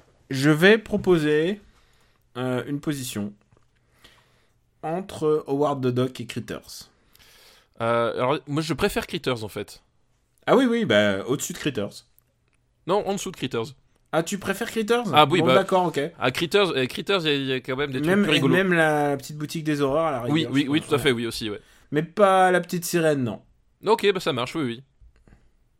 C'est marrant, on a assez peu de Disney en fait dans, cette, euh, dans les années 80. On avait peu- Il faudrait que je, je check les listes. Donc, euh, Krull. K-R-U-L-L. Deuxième. Et- Hein et d'ailleurs, je me souviens aussi, c'est marrant, le, le méchant Krull, en fait, euh, j'ai- il fait pas, il fait rien du film. Euh, Ouais, il fait pas grand chose, ouais. Il, Bah, il crie. Il, crie, il, il parle avec la, la, la, la princesse qu'il a enlevée, et après il se prend un shuriken dans la tête et c'est tout. C'est Princesse qui se fait enlever est un, est un leitmotiv qui va revenir souvent dans ces genres de films. Et peut-être dans les listes qu'on va voir aujourd'hui, qui sait? Ah, oula Deuxième film de cette liste, c'est Labyrinthe. Euh, oui, avec David Bowie et Yep. euh, euh, Labyrinthe. Alors, euh, tant que je me remette bien, le, le truc, c'est- c'est aussi avec euh, Jennifer Connelly, non? Mais euh, c'est Labyrinthe. euh, moi, je pense que c'est Labyrinthe de Jim Henson. Oui, c'est ça. Avec ouais. Jennifer Connelly. Voilà. Euh, voilà, exactement. Euh, donc déjà, c'est un film avec Jennifer Connelly, ça part bien. Donc, ça part bien. Voilà. Voilà, on, aime bien, on aime bien Jennifer Connelly, bonne actrice. Voilà, déjà de, de, de, de base, ça, ça, ça part bien. Euh, et donc, putain, je sais quoi le, le point de départ, parce que c'est aussi. c'est une, c'est une adolescente en fait qui, Qui, qui est passionnée de contes Contes de, fées. et qui Et je crois que et il y a son petit frère. euh, je sais- euh, c'est comment oui, elle, doit le garder. Elle, doit- en fait, elle lui lit une histoire. Je sais plus ouais, elle exactement. lui lit une histoire, mais l'histoire devient vraie. C'est ça, en fait, elle, elle, Voilà. elle, elle, elle- elle fait son, son clatou verata nectou à elle, et elle se retrouve projetée en fait Et dans du le. coup, elle part dans un monde parallèle euh, à la recherche de son petit frère, je crois. Ou... Je sais plus, il y, a- il y a un truc comme ça, je me rappelle plus. C'est assez là. Et je crois qu'il y a un truc, un truc assez, assez flippant, c'est que je crois que le gamin va euh, menace de devenir un, un monstre, un gobelin ou je sais plus quoi. un- Oui, c'est ça, c'est Voilà. des gobelins, c'est des gobelins, c'est ça, Voilà. exact. Euh, c'est Jim Henson, voilà. Donc Oui. euh, on est, on est jamais loin dans le... beaucoup de marionnettes, voilà. Bah oui, bah c'était son, son son dada. Enfin voilà, il, est, il est connu pour ça. euh, euh, il est connu pour ça. C'est son dada, c'est sa carte de c'est sa carte de, de visite. Et David Bowie joue un gobelin. Il joue le même le chef, les chefs. Il joue il joue le chef exactement. Mmh, c'est ça. voilà. Il joue le il joue le chef avec son bah son son maquillage euh, son maquillage avec ce, pas Ah bah il possible, a là, sur les non non il sortait de concert hein, ils l'ont Oui, gardé c'est- tel quel. D'ailleurs sur sur l'affiche tu le vois je crois qu'il est genre avec sa chevelure d'époque. Enfin, il a ouais exactement. Ouais. Exactement. Euh, Est-ce que ça te parle ce, ce film? Eh ben, très honnêtement, c'est un film qui me parle euh, moyennement. Voilà, c'est c'est un peu comme Cruel, c'est-à-dire que je, je vois je vois l'idée, je vois le, le côté euh, le côté euh, le côté intéressant de, la jeune fille qui qui, qui Non se même l'histoire est pas mal. Ouais, je- ouais. Mais euh, c'est pareil, c'est c'est un film qui, qui pour le coup lui a vieilli assez mal à mon à- je pense à mon avis j'ai pas revu depuis longtemps mais déjà Après, moi j'adore les trucs de marionnettes, mais le problème des trucs de marionnettes, c'est que j'aime bien ça en format court. Et en format long, j'ai toujours un problème de pas voir les bouches et de pas voir de, Ouais, mais même- synchro. Et, et en général, je, je peu. Mais là, mais là, là, là, c'est pareil. C'est, c'est même au-delà des, des marionnettes. C'est le, le- les décors. Bon, la, la photo qui en fait détonne C'est c'est pareil, c'est un film qui, qui esthétiquement est, est assez peu discret, on va dire. c'est Ça, c'est sûr. euh, et, euh, et effectivement, c'est un film qui est aussi un peu chiant. Enfin voilà, c'est c'est pas très, euh, c'est c'est assez, assez plat finalement, et euh, c'est pas très palpitant quoi. Et effectivement, tu t'endors un petit peu quoi. Souvent, souvent un peu le cas. Et, euh, et je crois que en plus, euh, Bowie, je crois qu'il avait pas, il avait pas composé des chansons pour le film ou? Ah ça, je me rappelle plus. je crois qu'il avait composé des chansons, des chansons pour lui. Alors je suis pas un Bowiste, euh, les, les historiens de Bowie, mais je crois que Bowie avait composé quelques chansons. Et le truc qui m'a, qui m'a, qui m'a marqué post factum quand j'ai revu le film adulte, c'est que c'est Terry Jones qui a écrit, euh, qui a écrit le script original en fait. Ah oui, c'est très bien. Le. Monty Python. Le, le Monty Python, Le exactement. Monty Python. Enfin, pas euh, le le, mais voilà. oui, oui, un, le Un Terry- des Monty Python, voilà. quoi. Pas, un, pas un homonyme, le, le Terry Jones des Monty Python, voilà. Euh, Est-ce que t'as assez de souvenirs de ce film pour le classer honnêtement? Euh, bah, Moi, je pense que oui, hein, pour moi. C'est genre, c'est. moi, enfin, j'ai pas de souvenir précis, mais je, voilà, j'ai un souvenir euh, qui me fait dire que est- est-ce que je suis vraiment obligé de le revoir, Daniel? Je n'y tiens pas spécialement, voilà. Voilà, je, je sais pas. Et alors, je m'excuse parce que je pense que ce film a beaucoup plus de fans aujourd'hui que, Que à l'époque. Euh, déjà, mais aussi que de fans à l'époque, puisque. euh, parce qu'il y a l'effet Bowie aussi. et oui, il y, y a entre autres voilà. l'effet. Il y a- entre autres l'effet On a Bowie. d'autres on a d'autres films de Bowie euh, bien classés, hein. Mais tu vois, dans, dans le genre, euh, par rapport à un Dark Crystal, euh, je crois que je, je crois que je préfère quand même Dark Crystal personnellement, tu vois. Bah, je sais pas, dans celui-là, il y a des chansons de Bowie, quoi. Ouais, mais alors du coup, je préfère Dune. Tu vois, oui, c'est vrai. à choisir. Et Ah bah, il y a Sting Oui, en plus, en plus, en plus, il y a Sting. Voilà. Dans, dans, dans, dans le genre euh, film à chanteurs euh, qui font des trucs bizarres, euh, euh, il y, a- il y a Dune. Euh, euh, Qu'est-ce que tu penserais de au-dessous de... Euh, je vois Flash, tu vois. Euh, Flash, attends. on- Flash 100... 120e. Euh, 121e même. alors, je préfère Bloodsport en fait. Ok. Ok. Ouais. Mais oui, mais pas en dessous de Transformers the Movie, non. voilà. Ça, c'est non. Je vois ta barrière haute. Voilà, là, là, c'est là, c'est non. Voilà, en dessous de Bloodsport. Donc, euh, 122e environ. Labyrinthe. T'es prêt pour le dernier film de cette liste? Ah ben, je suis prêt dans le ventre de ma mère. Moi, tu me connais, Daniel. Euh, Le choc des titans. Le choc des Titans de Et l'époque. alors, tu sais quoi Ce qui est bizarre, c'est que quand j'ai vu le choc des titans, Bah, t'as pensé à Jay Courtney Non, t'es con. Non, en fait, euh, je me suis dit, merde, c'était dans les années 80. Et en fait, ouais, parce que pour moi, c'est un film tellement 70s déjà à l'époque, Oui. quoi. Ouais, ouais, c'est vrai que. euh, Alors, moi, honnêtement, c'est un film. Si je pouvais avoir l'occasion de le revoir, je voudrais bien parce que c'est un film qui m'avait vachement impressionné à l'époque. J'adore ce film, je, je l'ai vu plein de fois euh, chez un pote, il avait la VHS et on était à la maison de campagne et on l'a regardé genre tous les soirs. C'était Mario Bros la journée et le soir, c'était le, soir, le- choc des titans. Ah, j'adore ce film. et Moi- en moi, plus, moi, je me ouais, sou- ouais. ouais, moi, je me souviens de. Enfin, j'ai j'ai des. euh, j'ai des images de, de bah, des créatures fantastiques, euh, des, des, des éclairages euh, super su- super angoissants. Enfin, il y avait vraiment un truc qui, qui, qui me captivait Ah, il y avait un truc, il y avait un truc d'ambiance assez incroyable dans y ce avait- film. Il y avait un truc effectivement assez, assez fort, mais je l'ai pas vu depuis des années. Et le fait d'en parler là, j'ai vraiment envie de le revoir en fait. Je pense que c'est un bon film à revoir avec les enfants en plus. Ah bah écoute, peut-être, ouais. Parce qu'en plus, quand tu vois le Kraken qui attaque Andromède et tout, c'est vraiment. Et, et Pégase qui, de- qui tout d'un coup arrive. Moi, il y a un truc qui en plus m'a marqué, c'est qu'à l'époque, c'était les- le. On regardait Senseiya, c'était peut-être la première année de Senseiya. Et du coup, euh, il y avait le parallèle entre tous Bah oui. les. Bah, tous- tous les trucs de Senseiya. Oui, et la, réuti- ça- la réutilisation mythologique. euh, voilà. et la réutilisation- et genre que Andromède, Pégase, Persée, euh, enfin tout était que tout- Méduse, que tout était lié en fait. C'est ça qui est un- intéressant dans ce film, c'est que tout est une espèce de melting pot quoi.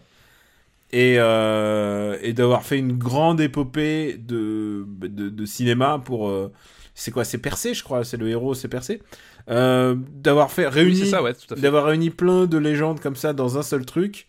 Il y a Cassiopée. pour en faire une histoire, j'ai trouvé ça super en fait. Je trouvais ça vraiment génial. Et euh, plus tard, quand j'ai revu le, le, le, le remake, bon, bah, c'était, euh, c'était, c'était un autre délire déjà. Ah oui, c'était pas tout à fait, euh, tout à fait pareil. hein. Et alors, juste pour l'anecdote, j'étais marqué parce que je l'avais vu en VF beaucoup de fois, comme beaucoup de films Bah oui, en VF. fatalement. Et la VF, je ne sais pas qui faisait la, la voix off euh, finale, mais en tout cas, il disait Et leurs noms resteront à jamais gravés dans les étoiles. Alors que c'est dans le marbre qu'il fallait dire. Ouais, genre, genre j'ai fait quoi? Genre, et après, on parlait en étoiles, tu vois, comme ça. et je sais pas qui faisait la voix, mais. euh, mais euh, Dieu le bénisse, parce que vraiment, c'était c'était vraiment une belle, belle, belle période. Euh, J'adore, bah, évidemment, les effets spéciaux, quoi. J'étais j'étais ouf, quoi. Et déjà à l'époque, je sentais que ça, c'était mieux que les images de synthèse qu'on allait avoir dix ans plus tard. Les, bah, c'était, euh, c'est produ- une coproduction Ré Harryhausen. Euh, oui, oui, bah de toute façon, Oui. Euh, De toute façon, oui, c'est voilà, c'est aussi ça le, le, le truc qui fait que c'est un film qui, qui paraît à la fois euh, daté, effectivement, parce que c'est vrai qu'il fait beaucoup plus années 70, parfois limite années 60 en fait, euh, euh, dans, dans, dans son approche du truc, Mhm. et à la fois euh, complètement intemporel, c'est que euh, le, la- les, les- ce- ce- cette touche euh, Harryhausen euh, et, et produit un espèce de, de- de décalage assez fascinant en fait. Mhm. Euh, c'est vraiment assez particulier à, à voir et je pense que justement euh, ils auraient essayé une autre méthode. je- le- le- la moitié de l'intérêt du film s'écroulerait en fait, je pense à mon avis. Et, et puis, il y a plein de super acteurs. Il y a Burgess Meredith. euh, Il y, a, il y a Ursula Andress. Il y a putain de fucking Laurence Olivier comme, euh, Ouais. dans le rôle de Zeus. Exactement. Euh, c'est vraiment genre ils ont mis le paquet pour un et pour moi tu sais genre mon père il me regardait ça il disait ah non tu devrais pas regarder ça c'est des nanars et tout et moi j'adorais ce genre de film quoi enfin c'était c'était vraiment euh, c'était vraiment le genre de film qui me faisait plaisir quand j'étais gamin quoi Ouais, non, mais c'est vrai que c'est c'est un, un, un film vraiment vraiment particulier. Et il y avait ce côté. euh, Il y avait ce côté galerie, enfin. Euh, tu sais, le, le- galerie fantastique, euh, ch- Ouais. ch- chaque, chaque un séquence. en bestiaire fait, de ouf quoi chaque séquence, effectivement, tu, tu, tu, tu, tu, tombais sur, sur, un- sur, sur une, sur une bête euh, complètement, euh, complètement démesurée, complètement, complètement, complètement ouf, quoi. Enfin, il y avait vraiment un truc hyper fascinant. Tu, tu, tu, tu sais, tu sais pas où, t'allais. À chaque fois, tu tombais sur, un, sur, un- sur une, une énorme surprise, quoi. C'était un film, je me souviens, la première fois que je l'ai vu, c'était, genre, tu, tu redonnes, tu fais, ah, ah, ah, tu sais, à chaque fois, genre, tu fais, mais, mais où est-ce qu'ils vont s'arrêter, quoi? Et, et oui, c'est ça, c'est- c'est- ça reste 10, 12, 15 fois mieux que, que le foutu remake. Quoi. et attends il y a la suite du remake Il y a aussi la suite avec. à la suite du remake je la trouve un peu un peu pas pathétique mais genre c'est que des petits vieux qui se prennent dans les bras sais il y a Zeus et Poséidon et tout ils se passent leur temps à s'enlacer c'est rigolo de voir Liam Neeson et des autres en train de se, se faire des câlins de- avec des gros bo- des grosses barbes et tout Ah, Parce que le- le- la suite, c'est t'as, t'as le choc des titans et la suite, c'est quoi? C'est euh, le clash des titans? le, cl- le clash des titans, c'est ça? Non, parce que non, non, Clash j'ai- des titans, c'est le titre. En fait- euh, en tu veux que je- V- euh, tu veux c'est que je te dise euh, VO ça? Tu veux que je te dise un truc avec ces La films? colère des titans. La colère des titans. Tu veux que je te dise un truc avec les remakes? C'est que si tu les prends comme film et pas comme adaptation, ils sont corrects en fait. Euh, Ah, euh, je je Non, non, non, non, non. Je Il y suis a- pas. il y a pas- un truc. Non, mais si tu regardes, le premier, on dirait une adaptation de Senseiya en fait. On dirait Ouais. pas, on dirait pas une adaptation du premier film. Et le deuxième, bah je t'ai dit, c'est les, c'est les petits vieux. euh, Non, non, mais tu, tu, dis, tu dis ça avec le. du- Tu dis ça avec le prisme du mec qui aimait Gods of Egypt en fait. Euh, C'est vrai. Alors, alors, je te, euh, oui, Oui, oui, voilà, voilà, complètement, c'est- complètement. C'est ça qu'il faut remettre en place parce que que ce soit des bons films, c'est c'est avant tout des espèces de grosses purées dégueulasses de numérique avec Liam Neeson qui qui, qui t'aveugle avec son armure étin- étincelante à chaque fois Ah oui, mais ça j'aime bien. Ça j'aime bien. Je, je trouve ça du, du Et je pense que Gods of, Egypt, of m'a plu aussi parce que euh, parce que j'aime bien cette adaptation Senseiya Oui, en fait. Non mais ça, mais si si si, si, si t'aimes les, les, les meubles rococo euh, que, Ah oui, dont personne ne veut, euh, oui, c'est c'est- mais honnêtement dire que c'était des films corrects euh, indépendamment du remake. Ah non, non, mais je, pense que je le Ah regarderai tout. avec plaisir. Voilà, Ah non, moi, je- pas du- pas ah, du moi, je, la rédaction euh, s'engage à moitié, donc. c'est ça, oui. Et, et vous savez quelle rédaction, quelle moitié de rédaction s'est engagée Attention. ouais, mais bon, toi, t'es un amoureux de Bubo, le, le hibou. Le hibou robot. tu sais, les gens, ils disaient, ouais, remettre Bubo. Bah non, mais Mm. Bubo, euh, il appartient aux années 80, faut le laisser aux années 80. Où est-ce qu'on va mettre ce film, le, le, ch- le Clash des Titans en VO, le choc des Titans Le choc des VF. titans. Euh, Euh, c'est mieux que Dune pour moi. Euh, c'est mieux que Dune, mais moi je le mettrais, je mettrais pas au-dessus de l'ours. Ok, alors entre l'ours et Nostalgie, moi j'allais aller plus loin, mais voilà, bon, ok. Mais ça reste quand même des, des places pas mal, hein. Ah bah ça reste des, ça reste des, des bonnes places, ouais. Mais Genre, euh, il y a Spaceballs au-dessous, il y a. Il y a Hellraiser. voilà. Tentation du Christ. La tentation, voilà, bah, beaucoup de films de notre enfance. Est-ce que tu veux une dernière liste? Comment ça, une dernière liste? Tu sais que quand tu utilises une dernière liste, les gens vont croire que c'est après celle-là, il n'y en aura pas d'autres. Ah, c'est vrai. C'est cruel, Bah, ça, Daniel. Il faut pas faire ça. La dernière liste d'aujourd'hui. Alors, je vais te laisser le choix. C'est deux listes des années 80, bien évidemment. Une liste gros muscles ou une liste euh, spatiale. Euh, Et honnêtement, spatiale, ça peut valoir le coup, je crois. Ah bah écoute, spatial, et je vais te faire plaisir. Tu, Non, vois, mais tu, me laisses, tu me laisses le choix, mais c'est toi qui choisis, tu vois. Ouais, non, non, je suis en train de regarder la liste. Et non, alors, tu sais quoi? Surtout, c'est une liste d'une même personne, en fait. C'est ça qui est fou. Il nous a envoyé 10 milliards de listes. Je me suis dit, putain, il a des listes bien. Et surtout, c'est des listes où, où pas forcément les gens... Les gens ont pas forcément... Ne vont pas sur ce terrain-là, c'est ça Ouais, plus ou moins, ouais. D'accord, je vois. Alors, là, cette liste qu'on a choisie, où je t'ai influencé, oui, je vois. il s'appelle Vers l'infini et l'au-delà. Et c'est une liste qui nous est envoyée par Marc Candou. Merci Marc pour ta liste. Et le premier film de cette liste, c'est L'étoffe des héros de Philippe Kaufman. Ah, bah oui, euh, oui voilà. Euh, L'étoffe des héros, euh, film qui nous parle donc des... De la conquête spatiale. La conquête spatiale par le prisme des pilotes d'essai. En Mm. fait, Euh, les pilotes d'essai, c'est bah, c'était ces, ces pilotes qui euh, euh, qui qui montaient dans les prototypes pour tester et voir ben, si ça tenait le coup ou pas. Et et fortement, c'est une profession qui, qui paye un certain tribut, on va dire, Ouais, disons que c'est une profession à risque, on va dire. voilà, profession à risque. Et déjà, la première chose, c'est Dennis Quaid, Ed Harris, Scott Glenn, Sam Shepard.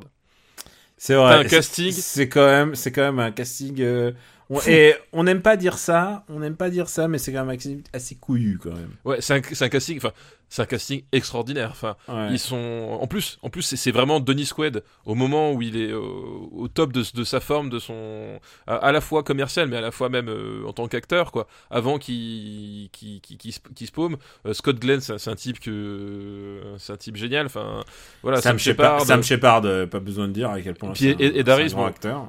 et, Et, et- Ed Harris, on est toujours fan. Je pense qu'Ed Harris, il pourrait lire la- le bottin.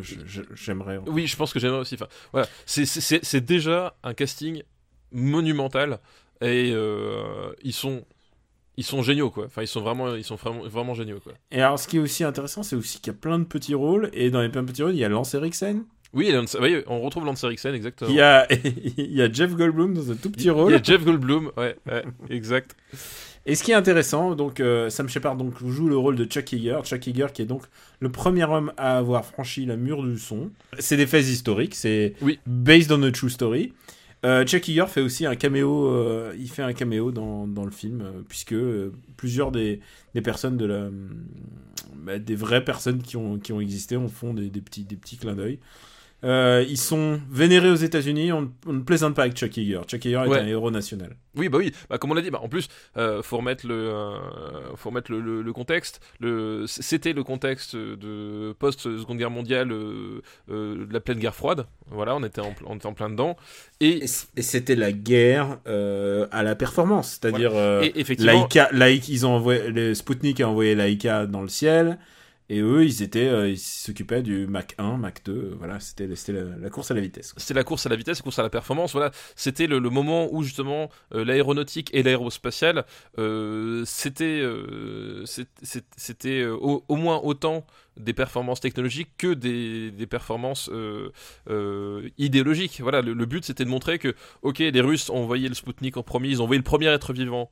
Euh, hors de hors de terre, Ils à ont nous de faire envoyé mieux. Yu- Yuri Gagarin, Voilà. Oui, mais même même avant, La- Laika, c'est eux qui avaient envoyé la- Laika. avant Laika, et ensuite Yuri Gagarin. Ouais. Oui, les Russes avaient une, avaient une certaine les- avance. Il y avait une certaine avance. Et, et pour et pour euh, pour avoir excuse-moi pour avoir beaucoup parlé avec des des Ruskov euh, im- immigrés et aussi qui qui ont fui l'URSS, ils étaient quand même obstinés sur un truc, c'était on n'avait pas besoin d'aller sur la lune. Et à chaque fois, et à toutes les conversations qu'on a eues sur le sujet, c'était genre, on n'avait pas besoin, on n'avait pas besoin d'aller sur la Lune. Genre, sans déconner, les mecs, vous y serez allés. Ouais, c'est- Donc, euh, Et tu vois, même, même euh, les Russes ont une espèce de patriotisme de cette période assez intense et il faut pas leur rappeler euh, Ouais. marcher sur la Lune.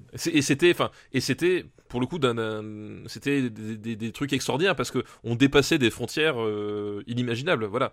Euh, donc euh, donc c'était voilà c'était c'était pas étonnant que ces types là soient, soient devenus des vrais héros parce que euh, clairement sans sans ce qu'ils ont accompli on- eh ben le, Neil Armstrong et son équipage n'auraient jamais pu aller jusqu'à sur la lune pour filmer sur place avec Stanley Kubrick le, le- faux alunissage. Alors, il faut dire un truc, ce film en français s'appelle L'étoffe des héros, en anglais il s'appelle The Right Stuff. The Right Stuff, exactement. Et, euh, et alors moi j'ai- un, un petit souci, mais ça c'est euh, général et c'est personnel. Euh, avec l'utilisation du mot héros, ils font leur boulot en fait. C'est ça que le, propos quand même de ce film, c'est qu'ils font leur taf. Et, euh, et pour moi, un mec qui est payé pour faire un taf n'est pas un héros en fait. C'est très c'est un tu vois un héros c'est un mec qui fait un acte qui va en dehors du cercle de, de compétences de ce qu'on lui demande. Là, en l'occurrence, ils sont des, euh, ils sont des militaires. C'est des militaires au service de, de leur pays.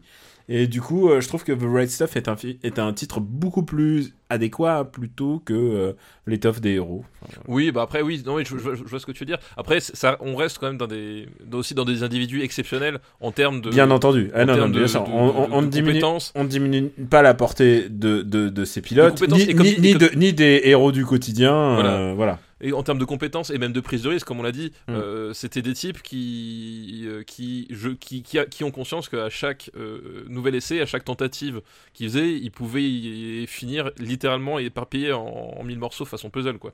Donc t'as- je pense que c'est- aussi héros dans ce sens-là. Après oui, je vois, je vois ce que tu veux dire. C'est Mm. pas le héros, euh, le héros mythologique euh, qui, qui justement va, va, va dévier de sa, de, de sa trajectoire, euh, de sa trajectoire attendue. Mais voilà, enfin c'est des figures emblématiques en tout cas.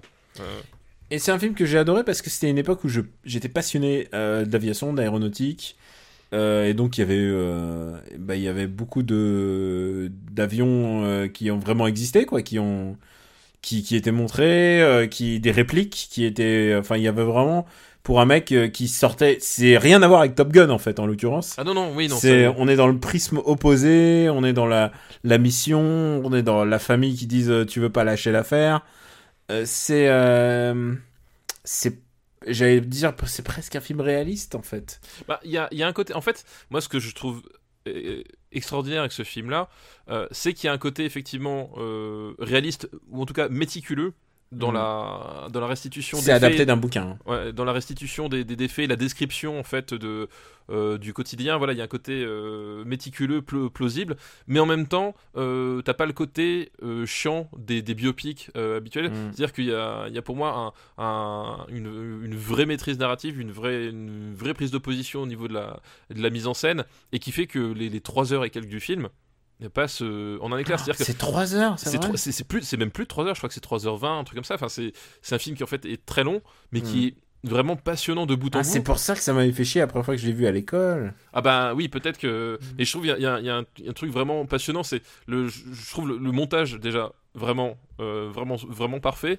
Euh, il- il- les, les séquences vraiment se s'ar- s'articulent super bien les unes entre elles s'enrichissent et la- le magnétisme de, de ce casting euh, Ah bah Sam Shepard. euh. voilà quand enfin Même si- quand, même quand Ullerin dans sa combinaison, il est, il a la classe. Non, c'est ça, c'est qu'il y, a- un truc, il y, a, vraiment quelque chose de, captivant dans, la façon dont, ils sont joués, dont ils sont incarnés. Et comme tu l'as dit, euh, c'est qu'on on met en avant euh, pas tant le côté, enfin, oui, c'est le côté héros, mais le côté justement, euh, on a une mission, on est assigné et on va la faire jusqu'au bout. Et, et aussi qui, qui, va avec ce film-là, c'est que c'est un film qui étrangement euh, pas patriotique en- au sens euh, euh, exacerbé. C'est-à-dire que c'est pas un film qui va te foutre des, des, des, des ralentis de drapeau toutes les, toutes les cinq, tous les cinq plans, machin. Ah non, a- c'est pas Transformers. Voilà, c'est- pas Transformers, c'est pas Michael Bay, c'est que c'est un moment donné, c'est un film qui arrive à presque à extraire le, côté extraordinaire de, de, de, cette obstination, et puis aussi de ces, de ces, performances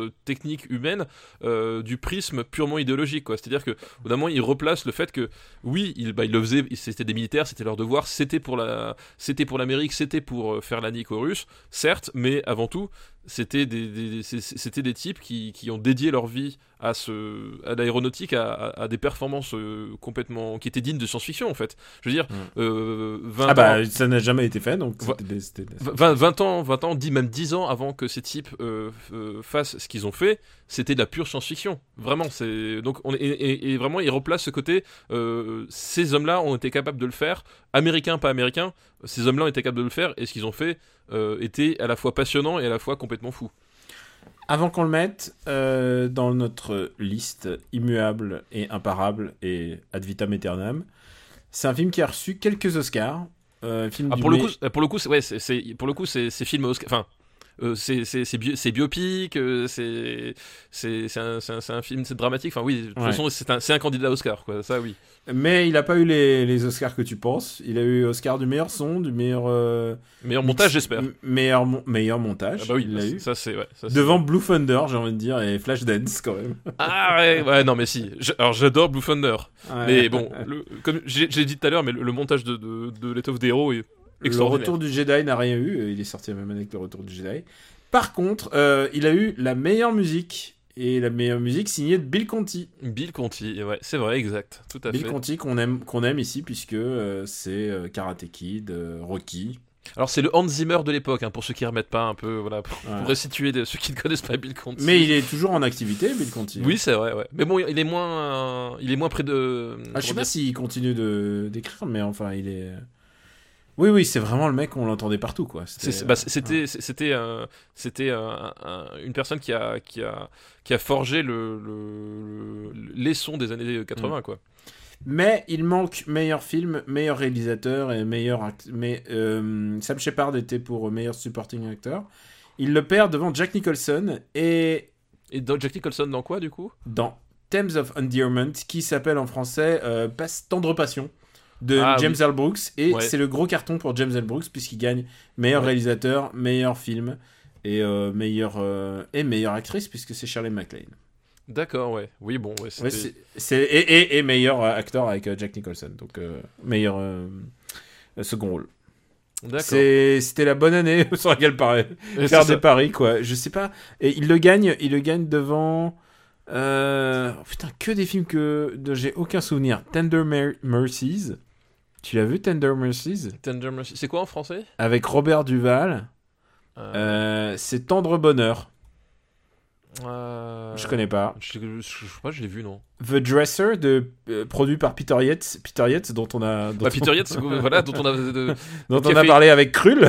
voilà, qui a fait Krull, exactement. Incroyable. Enfin tous ces films qui ont, qui ont un peu disparu de. Ah ouais, non. Il y avait euh, c'était l'année euh, Ingmar Bergman, Fanny et Alexandre. D'accord, ok. Mais il n'y a rien eu. Voilà. Ah ouais, d'accord. Oui, mais c'était une année un peu en. Très très bizarre. Ah ouais, un peu Ok. en creux, on va dire. Ouais, on va dire. euh, ouais. J'espère en tout cas qu'il y avait Meryl Streep dans les, dans les nommés pour la meilleure actrice. hein. Ah non, non, pas encore. T'es sûr? Attends, parce que euh, elle, elle, elle était quand même pour Deer Hunter, je crois, non? Donc euh, c'est Deer Hunter. Il y avait Glenn, 60, euh, il y avait Glenn Close, figure-toi. Ah, il y avait une Glenn Close, d'accord. Ouais. Et Cher. What? Et Cher pour Silkwood. D'accord. Ah oui, purée, c'était cette année-là, d'accord. Ok, Ouais. ouais, c'est... Oui, oui. Effectivement. Ouais, et Silkwood qui était un film avec Meryl Streep, je t'ai à te rappeler. Et on, boucle la pas, boucle. hein. passé, on n'est pas passé loin. On, on- on boucle la, boucle. Mais du coup, dans, dans Silkwood, Cher, c'était, euh, c'était pas le personnage principal, non? Non, c'était le, le second rôle. Ah oui, c'était ça, c'était le second, ouais, Voilà. c'est ce qui me semblait. Euh, J'ai euh, de Silkwood, c'était Mike Nichols. Oui, Tu te rends compte? Tu te rends compte déjà Mike Nichols à l'époque, quoi. C'est vrai, exact. Oh là là. Bon allez, où est-ce qu'on va mettre euh, les toughs des héros? L'étoffe des héros. Je pense que je mettrais ça déjà au-dessus de. Je mettrais pas ça au-dessus de l'ours, peut-être pas. Ah si, moi je mettrais ça. Euh, Ah si, attends, où est-ce que. Ouais, mais pas long. Alors, il y a le retour du Jedi, donc au-dessus du retour du Jedi. Oui, de toute façon, ça va au-dessus du retour du Jedi. Euh, Mais est-ce que Kickboxer? Alors, je, je- honnêtement, je, je préfère, euh, je préfère l'étoffe des héros à Kickboxer. Je préfère à, je préfère à Black Rain. Mais je te le laisse sous la balade de Narayama. Hmm, Mais je pense que c'est sa bonne place euh, euh, au-dessus de Black Rain. Ouais, au-dessus de Black Rain. Bah, écoute, c'est sa bonne place. Ah mais je... c'est pareil, un- je l'avais regardé beaucoup de fois quand j'étais euh, quand j'étais plus jeune, mais euh, j'ai envie de le revoir. Purée, c'est- je- je- en fait, je vais avoir une commande Amazon là qui va débarquer, pleine, pleine de films là. Ça... Putain, ce qui est ouf, c'est que t'as jamais de rattrapage à faire, toi. C'est ouf. Oh si, j'en ai eu quelques-uns. Ouais, même. mais bon, là, il y en a pas eu. Alors, est-ce que tu vas avoir un rattrapage à faire sur Outland de Peter Hayam Ah, absolument pas. Je, je connais Outland avec Sean Connery, figure-toi. Eh ben ouais, évidemment. Sean Connery qui était déjà un petit peu chauve.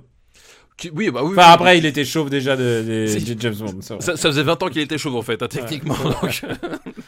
Donc, c'est un film qui se passe. C'est un. ça se passe en Space- fait. C'est un space opéra, on peut dire? Non, c'est même pas. Non, c'est pas. C'est un, c'est un space western en fait. euh, Outland. Ah voilà, space western. Euh, ça se passe sur, euh, sur Io, donc l'un des satellites naturels euh, de, de Jupiter, avec une colonie euh, minière. Euh, une colonie minière dans laquelle en fait ben, il, se produit des, euh, des événements un peu étranges. Euh, en fait, il y a toute une série d'accidents qui, qui, qui finalement n'en seraient peut-être pas, on sait pas trop, qui se produisent. Et le, le shérif local, ben, c'est Sean Connery. Euh, et quand on dit shérif, c'est il, a son uniforme, il a sa casquette, il a son fusil à pompe, et il a vraiment la dégaine du shérif euh, de western euh, postmoderne, euh, voilà, un peu bougon. Je crois qu'il cherche, en fait, il, il ch- il cherche à demander son transfert, un truc comme ça. Enfin, il y, a- il y a un truc, euh, voilà, c'est le type, il, il est là. euh, Bah, mais en plus, c'est vraiment western. C'est genre, il a un shotgun et tout ça. oui, il a, il a un shotgun, ouais. Et tu, tu, tu sais, tu, comprends qu'il est là parce qu'il est mis au placard. Euh, voilà, enfin, t'as vraiment un côté, euh, c'est un, anti-héros, mais en même temps, il a un sens aigu de la, de la loi et de l'ordre, et il va quand même enquêter. Puis tu, tu découvres en fait que derrière ce- ces accidents, il y a, il y a tout un trafic qui va finalement remonter Une machination. une machination qui va remonter très loin en fait dans les strates de euh, d'organisation de cette euh, petite euh, comment euh, cette petite colonie. Et du coup va ça va lui attirer les foudres euh, de gens puissants. Et on va se retrouver évidemment avec euh, ben, ce type tout seul avec son shotgun qui va devoir rétablir l'ordre et la loi. Même si au bout du compte finalement ça n'a pas forcément de sens vu qu'il est à l'autre bout il est à littéralement le bout du monde et que mais il le fait parce qu'il faut le faire. C'est un film qui a influencé aussi un dessin animé de mon enfance, puisque je pense que sans ce film-là, il n'y aurait jamais eu Brave Star. Est-ce que tu te souviens de Brave Star Ah non euh, Brave Star non je, Brave Star, c'est genre, un- c'est sur une planète et très éloignée et, euh, et une planète minière et, il y a un, shérif qui a un cheval robot et lui se transforme et il, il puise dans l'esprit des animaux. C'est un dessin animé de de Lushmacher, euh, mais bon, euh, c'est purement ane- anecdotique. mais bon, pour te dire que ce film a eu un impact quand même sur, sur ma consommation de dessins animés plus tard. Bah, de toute façon, déjà, il y, a- un truc qui qui qui qui, qui- fait qu'il est tout de suite captivant, c'est justement c'est ce côté euh, western vraiment pur jus, voilà, avec ce, ce, ce shérif bougon euh, qui qui Qui est loin de sa famille. qui est loin de sa famille, qui, qui a des problèmes personnels et qui est pas très apprécié, et voilà, et le côté, euh, le côté euh, colonie spatiale, euh, colonie spatiale, et et t'as, ce côté justement, euh, c'est, ça qui est de, de marrant, c'est que euh, t'as pas le côté euh, space opera justement, c'est que la colonie spatiale, on essaye de, de dépeindre un, un univers qui pourrait être là aussi à peu près plausible, tu vois. Euh, qu'est-ce que ça pourrait donner si à un moment donné on devait exploiter du minerai sur une, ça donnerait à peu près ça. Enfin, il y a vraiment ce côté un peu un peu plausible, un peu tangi- tangible qui fait presque, pour le coup, années 70 en fait, je trouve. Il y a un côté vraiment plus années 70 qu'années 80 dans, dans l'approche de ce film-là. Et euh, Peter Hayam, et qui a quand même pas de chance, puisque c'est lui qui, sur qui est tombé l'honneur de, de faire une suite à 2000 ans. Voilà, c'est lui qui fait 2010. C'est 2010. c'est c'est lui qui fait 2010. euh, c'est lui. euh, Mais c'est un rédacteur que j'aime bien en fait, moi. Pas de- Ouais, mais pas de bol. Sur ce Oui, voilà. genre, pas de bol. T'aurais, Fallait pas. C'est- Fallait pas. c'est- mais un type qui que, que j'aime bien parce qu'il a il a, il a il a jamais réussi à faire de de, de grands succès. C'est voilà, c'est- toujours été un second couteau de la, de la mise en Oh, scène. oh, oh, Time Cop avec Jean-Claude Van Damme. Voilà, non mais voilà, c'est c'est Time Cop, c'est mort, c'est mort subite. Euh, voilà, c'est- jamais un type qui a, qui a été euh, très très haut, mais euh, j'aimais bien son, son, j'aimais bien les, les- quand il arrivait à faire un film à peu près correct. Je trouvais que ça, ça- Ah, c'était assez c'est cool. vrai, c'est lui, c'était lui, mort subite, putain. Mais oui, bien sûr, mort subite, Hard dans une patinoire. Ouais, j'adore Tu sais que je l'aime bien, mort subite. Mais j'aime bien aussi. Bon, c'est pas. Après, il est irregardable aujourd'hui, mais. mais voilà, il y a un côté. ce que j'aimais, celui que j'aimais bien, Il y a un côté années 80 fait dans les années 90 C'est qui, qui m'est pas, qui m'est pas En fait, désagréable. Peter euh, Yams, il y a un côté. euh, euh, il y a un truc qui est trouve très bizarre chez lui, c'est que j'ai jamais trouvé ces films extraordinaires, mais j'arrivais jamais à les détester en fait. Il y a vraiment un côté, même quand c'était pas très bon, il y avait un truc, une atmosphère, une, façon de décrire les, les personnages, une façon de composer certaines séquences qui faisait que tu disais, allez. Euh, Et Outland, c'est- Ah, Outland, c'est mieux que. euh, alors je pense qu'Outland, ça, Ouais. ça doit être dans ses, dans ses meilleurs films, à mon avis. euh, Ah, clairement, euh, clairement, euh, clairement. de Peter Yams. Euh, je pense que ça doit. c'est- À mon avis, c'est peut-être même sûr que c'est son son meilleur film, quoi. Et euh, alors après, voilà, c'est un film aussi qui, j'en dis beaucoup de bien, mais c'est un film aussi qui euh, Qui a peut-être un peu mal vieilli. voilà, qui, qui est pas non plus, euh, en fin de compte, extraordinaire. Il a pas mal de, de défauts. Euh, le premier, c'est que il, il se perd un peu justement dans son dans son espèce d'approche, euh, comment dire. Euh, western euh, réaliste mais alors pas trop parce que il y a un moment donné quand il y a justement il y a des accidents ça fait ça fait très euh, très film d'horreur en fait le, la- le, le premier accident que tu vois en fait il y a un côté vraiment film d'horreur euh, alors tu dis ça va partir sur du alien mais en fait pas il y a voilà il y a un côté à un moment donné il essaie de, de, de jouer avec non, mais un un peu trop après, il y a les araignées, oui voilà il y a, il y a des trucs, euh, il y a des trucs bizarres hein, qui se passent. il y, a, dans il y a des trucs très très bizarres et du coup en fait il y a, il y a toute une combinaison de styles qui, qui maîtrisent pas tous et euh, C'est le post-alien. oui bah évidemment que c'est post-alien Mm. et, euh, et tu sens et tu, voilà et tu le sens et qui maîtrise pas complètement et en même temps il est, tu, tu vois qu'il a pas non plus des tonnes de moyens que donc il y a un côté vraiment un peu euh, voilà un peu comment dire euh, euh, patchwork qui qui est pas super maîtrisé et clairement enfin pour moi au, au milieu du film à un moment donné, tu sais, enfin, j'ai l'impression qu'il sait plus du tout où est-ce qu'il va. C'est-à-dire qu'il y a, il y a, vraiment de- de- de- des séquences qui sont rajoutées, qui, je pense, sont la demande euh, des producteurs ou qui, voilà, ils, pourraient être un peu dans l'air du temps. Voilà, c'est un film qui est pas bien fini aux entournures, mais comme dit, il y a, il y a une certaine atmosphère qui, se dégage. Et il y a, y a des séquences qui fonctionnent, euh, qui fonctionnent plutôt bien, même si elles ont vieilli. Enfin, les effets spéciaux, ça fait partie des films qui ont mal vieilli. Voilà, c'est autant le dire tout de suite. Euh, vous n'allez pas être renversé. euh, euh, Il y a des trucs expérimentaux. hein. Oui, des trucs- voilà, mais vous n'allez pas être Genre renversé. les caméras. je me souviens qu'il y a des trucs, des effets d'optique et des trucs intéressants. Voilà, c'est ça. C'est, Ouais. Mais aujourd'hui, on trouvera ça un regard. tu trouves ça un regard, c'est c'est un film qui, qui, Moi, qui est sorti. ça a du charme. c'est un film qui est sorti la, la même année que, que l'Empire contre-attaque. Et en termes d'effets spéciaux purs, bon, on n'est pas du tout, du tout, du tout dans la même catégorie et, euh, ça se sent. Mais effectivement, comme tu dis, il y a un côté parfois euh, recherche de mise en scène qui fonctionne et des fois ça tombe complètement à plat. Et d'autres fois ça fonctionne plutôt bien.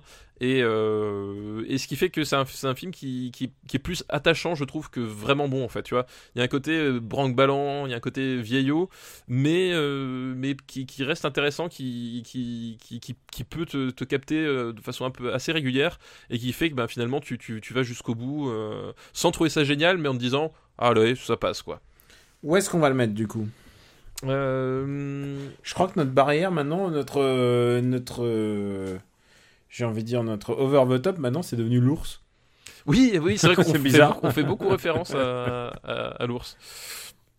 Euh, D'ailleurs, j'ai j'ai oublié de le dire, mais moi, quand tu me dis Peter Iams, en fait, maintenant, je, je pense forcément à, à John Iams, son, son fils, Ah, qui est, Oui. le, qui est le réalisateur de, de Day of Reckoning Universal Soldier. Ah mais c'est vrai. Mais il avait pas travaillé dessus lui-même? Genre, il avait pas fait euh, la prod ou quelque chose comme ça? De qui euh, Peter ou euh, Le père. le père si, je crois qu'il y avait, il y effectivement un- une implication du, du, du père dedans. Genre, ça m'étonnerait pas qu'il ait fait la photo ou quelque chose comme Voilà, ça. mais du coup, voilà, Jo- John Iams qui, qui donc Il le forme fils, son fils. voilà, Oh. qui, qui a, qui a fait, eh ben, je, je pense, le, le- le meilleur épisode de, de, de la saga Universal Soldier, quoi. Eh.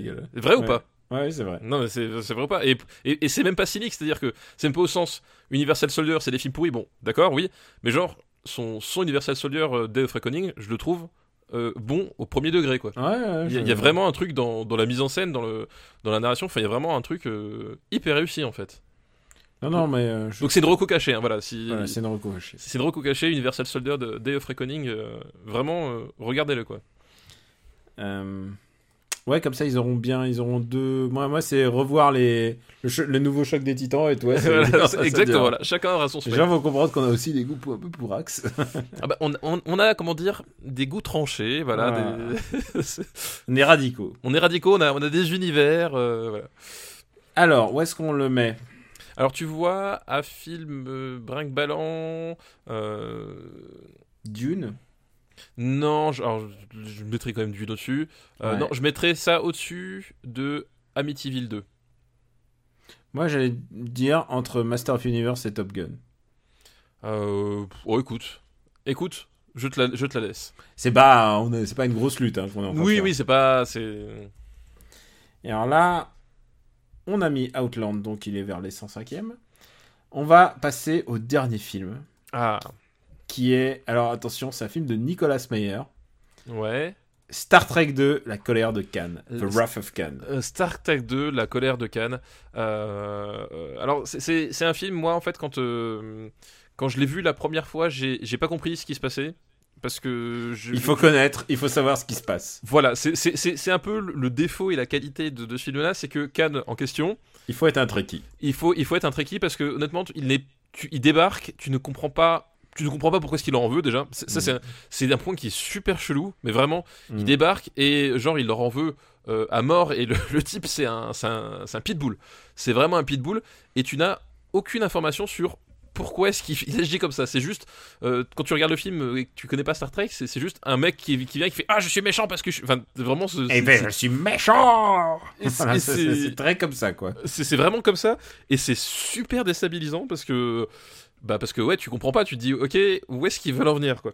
Et euh, donc en fait effectivement pour pour comprendre ce qui se passe il est recommandé de, de connaître euh, euh, un tout petit peu l'univers de, le- l'univers Star de- Trek, de parce qu'il y a, y a des- ça, ça fait des références à des épisodes en particulier. Quoi, de, ouais. voilà donc euh, donc voilà donc c'est ça c'est le premier point donc quand t'es vraiment à fond dedans un fan fan de Star Trek euh, et que ce film là débarque euh, tu tu t'arrives pas avec la même la même optique que- qu'un profane quoi contrairement au premier film Star Trek que tu pouvais regarder de façon complètement indépendante Mais te faire chier quoi qu'il arrive, parce que le premier film, on le Oui. rappellera, il est vraiment nul. Nul. Alors, j'irai pas jusqu'à dire nul, mais c'est disons que c'est pas un film extrêmement passionnant. Il il y a un côté hypnotique qui, qui peut fonctionner, mais bon, globalement, euh, voilà, on est, on sait pas le haut du panier, on va dire, en termes de space opéra, quoi. Et en plus, j'ai une affection pour, euh, pour Meyer parce qu'il a réalisé un de mes films de Sherlock Holmes préférés, The 7% Solution. Ah oui, tout à fait, oui. Et donc, du coup, j'ai, quoi qu'il arrive, j'aurais de l'affect pour ce mec. Et, et alors, il semble, et ça j'ai compris plus tard, que j'ai croisé ce type en fait. Ah, Puisque j'ai été, j'ai été à, j'ai été sur le set de Star Trek 4 en fait. d'accord. Euh, cette année-là, j'étais à San Francisco. J'étais tout petit, hein, Oui, t'imagines bah oui, oui, je- Et- je- et là- bien. Et là, on me fait oh, regarde, il y a le tournage de Star Trek et je suis allé voir et voilà. Mais je suis pas rentré sur le on-set, mais donc du coup, euh, Star Trek 4 qui est un peu le l'épisode euh, tout pourri. Oui. c'est l'épisode avec les baleines. C'est- C'est c'est l'épisode, euh, c'est un peu le Superman 3 de Star Trek. Ouais, c'est réalisé- celui qui est ça. réalisé par Leonard Nimoy. Oui, exactement. Mais lui, lui, il était scénariste sur le sur Star Trek 4 quoi. donc on, on lui a fait son. on lui a fait on- son on lui a- costard. lui a- lui a- on lui a taillé sa boutonnière, comme on dit. Non, mais j'aime bien, j'aime bien Nicolas Meyer. Je trouve que c'est un mec qui. Euh, tu parlais des makers, euh, tu parlais d'Outland avant. Je pense que c'est un, gars qui, c'est un, c'est un gars qui aime le ciné. Et il s'est retrouvé dans un gros studio à faire des. Bah, on lui demande euh, Star Trek. Alors il fait Star Trek. Il en a fait, il en a fait plusieurs. Non, je sais pas. Je, je crois Il pas. a qu'il- fait- non, il a il a fait 15 Non, il a fait Star Trek 6. Il a fait le 6, ouais, c'est ça. Voilà. Il a fait le 6. Après, il a. euh, oui, t'avais dit, il avait, il avait scénarisé le 4. Euh, je, sais, je, sais, je sais plus, oui, mais oui, il a, il a- il a- oui je, crois que, je crois que ça s'arrêter là, quoi. Ah mais attends, je dis des conneries. Je dis des conneries. Il est scénariste de 7%. C'est Herbert Ross, le réalisateur de. Ah, d'accord, oui, il est que scénariste, d'accord. Ouais, d'accord. Mais mais euh, il a mon respect quand même. Voilà, euh, mine de- mais ça, ça n'enlève pas Voilà. euh, tout le respect que tu. Donc, Star Trek 2, donc voilà, premier point, le personnage de Khan est, est personnage- Khan, qui, qui- un personnage qui n'a aucun sens si tu ne connais pas euh, minimum l'univers Star Trek. quoi. et alors, vraiment et alors, très juste- bizarre. Juste une précision pour ceux qui pense à euh, Star Trek 2, c'était Into Darkness, le, le, Oui, le de J.J. Abrams, ouais. J.J. Abrams, c'est qu'ils refont la même chose avec Khan et genre ça a encore moins de sens de faire une référence à quelque chose qui n'est pas arrivé d'un film que tu aurais pu voir ou pas voir quoi. Oui, oui, en plus, non mais, puisque il joue sur là-dessus dans le truc, il fait ah je suis Khan et ok non, mais ça, c'est le, problème, bah, on, va, on, va, on- on va digresser sur. euh, oh, c'est pas notre genre, hein, vous le connaissez, nous on, on digresse jamais. Une fois de plus, c'est une émission préparée, écrite de, euh, de A jusqu'à triple Z. Euh, dans Into Dark Text, effectivement, comme tu dis, le gros problème c'est que pendant tout le film, il- le personnage de Benedict Cumberbatch porte un autre nom, et d'un seul coup, il se retrouve et fait Haha, je suis Khan Et toi, en tant que spectateur, tu là, tu fais Oui, et. Et ça Voilà, n'a- je- ça n'a de valeur que si tu as vu ce film Que, que qui n'a vu rien à voir, qui n'a rien à voir Oui, en plus. Les voir, deux n'ont rien à voir. Et c'est genre, c'était le, le, le- c'est le, le retournement de situation complètement absurde. C'est comme, euh, bah, c'est un peu comme euh, ce qu'ils font dans Spectre aussi, c'est-à-dire qu'avec le personnage de Blofeld, qui pendant tout le film porte un nom qui n'a rien à voir. Si tu n'as si tu n'as aucune affect, si tu n'as aucun affect avec euh, James Oui. Bond, ça ne- ça ne fonctionne pas. Ça ne fonctionne pas. Et, et il se retourne à la fin, il fait appelez-moi plutôt Blofeld. Et ça, et ça n'a aucun, aucune valeur pour le, le profane de James Bond parce que tu fais. Euh, oui, mais je t'appelle Jean-Michel si j'ai envie. Et, et quand t'es fan de James Bond, ça valeur parce que tu sais depuis le début que c'est Blofeld. Enfin, je veux dire, Et, et aussi c'est un autre c'est le, truc, chef- c'est le chef du spectre. Il a un n- C'est que ça n'a ça n'a aucun rapport en plus avec l'histoire en, en place quoi. Oui, c'est ça. Enfin, voilà. Le, plus important de l'histoire, c'est le fait qu'il soit demi-frère en fait, pas pas qu'il Voilà. s'appelle Blofeld. Voilà exactement. Et, et voilà, et Into Darkness et, Space, c'est vraiment le- le- les cas d'écriture, de, de- enfin le cas d'école d'écriture euh, euh, méta qui, qui plombe qui plombe à l'intérieur d'un film. C'est que c'est des détails qui, qui en fait euh, le, le, le fan euh, il, il- il repère le truc, mais ça apporte rien au récit. Le profane, il- ça, ça, ça, ça- une confusion qui n'a aucune valeur. Enfin voilà, c'est le genre, le genre de truc qu'il faut pas faire, quoi, vraiment. Euh, mais donc, on va revenir à, à Star Trek 2 et ce personnage de Khan qui, qui déjà n'a pas beaucoup de sens et qui donc, ben, c'est le, le pitch, c'est en gros, euh, il en veut à l'Enterprise et il va tout faire pour leur pourrir la vie. Et il va Euh, à un moment prendre le contrôle même de. il, il va l'Enterprise, prendre le contrôle de, de l'Enterprise et, euh, et moi la, la scène qui me qui me qui, qui, à chaque fois me, me retourne mais pas dans le bon sens c'est le- l'espèce de, de cache-cache qu'ils font dans le c'est quoi c'est une nébuleuse ou je sais plus ce que c'est et, c'est genre euh, les types euh, t'as l'Enterprise qui qui qui qui, là genre ils font ah on est caché tu nous vois pas on est juste au-dessus de toi. Et, euh, et Khan qui avait mis tout un plan tu, tu, comprends que le mec il rumine son truc depuis des années pour, une raison qui qui t'échappe complètement mais qu'il se laisse avoir par, par des types qui se font ah ah je suis dans ton dos tu vois. Voilà et à chaque fois cette scène là je fais ah ok je vois Il faut dire un truc, c'est que ce film euh, existe surtout par sa fin en fait. bah voilà et, et- C'est et- alors, alors alors, spoiler alerte, c'est un film qui a 81, non, je sais pas 81, non, je sais c'est plus. c'est 82 je crois hein, donc, 82. Donc euh, voilà, spoiler alerte, mais sachez-le, à la fin, il y a un des personnages, un des personnages, un des membres de l'Enterprise qui se sacrifie. euh, voilà il y a bah, la scène en fait vraiment pour moi c'est la, la scène du du, du film enfin c'est la scène qui sauve tout le film parce que pour le coup cette scène là Elle est extraordinaire, elle me file Elle est- des voilà. frissons encore. elle est, elle est vraiment euh, en termes de mise en scène, en termes d'écriture, euh, en, en termes de, en termes de montage. Enfin, il y a vraiment, elle est, elle est extraordinaire. Je, je pense que justement, tu, tu parlais du fait que c'était euh, que Nicolas Meyer c'était un type qui, qui aimait le cinéma. Je pense que c'est un type au moment où il a lu le scénario, il voyait son film, il savait que c'était la scène clé de son film. Et, Et en plus, et tu il- sens il- que voilà, il y a eu plusieurs versions en plus de, de, de l'écriture de, de scénario. Et il y a eu des versions où il mourrait pas. Euh, on va, en l'occurrence, c'est Spock qui meurt. Oui. Euh, il y a eu- et du coup, ils ont, ils ont décidé au dernier moment euh, que ça allait être vraiment la bonne. Même si euh, le problème de personnage de Spock, c'est que les fans, euh, enfin voilà, c'est que que c'est que c'est que c'est le personnage préféré de tout le monde en fait. Bah, c'est le personnage euh, préféré puisque c'est celui qui qui qui est, qui est à la fois euh, e- extraordinaire de par sa, sa connaissance et qui et qui nous ramène à notre condition d'humain à chaque fois parce que justement tous les décalages euh, sur notre mode de, de fonctionnement et notre mode de vie euh, nous font nous nous, nous, nous, nous interroger et, et parfois rigoler sur sur nos, nos mauvaises habitudes. Enfin voilà c'est effectivement un personnage qui est, qui est très précieux pour le public et il va connaître euh, spoiler alerte, on va parler de la suite, mais il va connaître le, le syndrome Sherlock Holmes, c'est-à-dire que C'est oups, finalement, en Voilà, fait, ça. euh, il est vivant. et le, le syndrome Sherlock Holmes, c'est Arthur Conan Doyle qui veut passer à autre chose, qui tue euh, Sher- Sherlock Holmes lors des- de, l'affrontement des chutes de, de Reichenbach contre, euh, contre, Contre Moriarty. contre Moriarty. Sauf que l'éditeur il fait Alors écoute, PPR, t'es gentil, mais on en a vendu des charrettes entières de ton truc, donc Sherlock Holmes, il va Tu revenir. veux- Tu, tu vas tu démerdes, tu démerdes comme tu veux, mais Sherlock Holmes n'est pas mort. Et, et lors de la affaire suivante, bah, il est là. Et lors de l'affaire suivante, il revient. Et là, c'est exactement ce qui se passe ici, c'est que euh, cette fin-là est écrasée par euh, le troisième film qui va venir, où le but c'est, eh ben, on va chercher Spock parce qu'il est toujours en vie. Donc c'est, voilà, c'est Ouais. quand, quand- quand les Autant vous dire que le troisième est moins bien. Voilà, quand les fanboys prennent le, le dessus sur euh, sur ce que doit être un, un film ou, ou une histoire, bah ça donne des trucs comme ça qui et qui, qui pètent le truc. Et c'est d'autant plus dommage parce que comme on l'a dit, la scène du sacrifice de Spock est extraordinaire, vraiment. Ah, je, et genre, et je me suis regardé il y a pas si longtemps. Et en fait, j'ai vu un toy où tu les vois tous les deux, euh, un jouet, Oui, qui- la main qui- contre la, la vitre. euh, la main contre la vitre, Ouais. et genre, et t'appuies sur le bouton et ils disent les répliques. Ah et, oui, bah euh, oui, oui, et, les répliques sont extraordinaires. Je sais- Enfin, ils se disent les choses que les vivants ne se disent plus. Et, euh, et comme Spock est condamné, il lui dit, euh, c'est leur amour en fait, c'est leur Oui, amour. Bah, c'est, exactement, ça. Enfin, c'est, partie des, des choses les plus émouvantes que, que deux hommes peuvent se dire. euh, Voilà. C'est, et, et, là, et encore, j'insiste aussi, c'est que c'est, un- une scène qui fonctionne et qui, qui garde sa puissance même quand t'es pas fan de Star Trek. Voilà. Oui, c'est-à-dire que- que, tu comprends avec le cheminement du, du film, c'est que de toute manière, faut le dire un truc, c'est que Leonard Nimoy est, est un acteur. Autant, autant Shatner est un. Et- oui.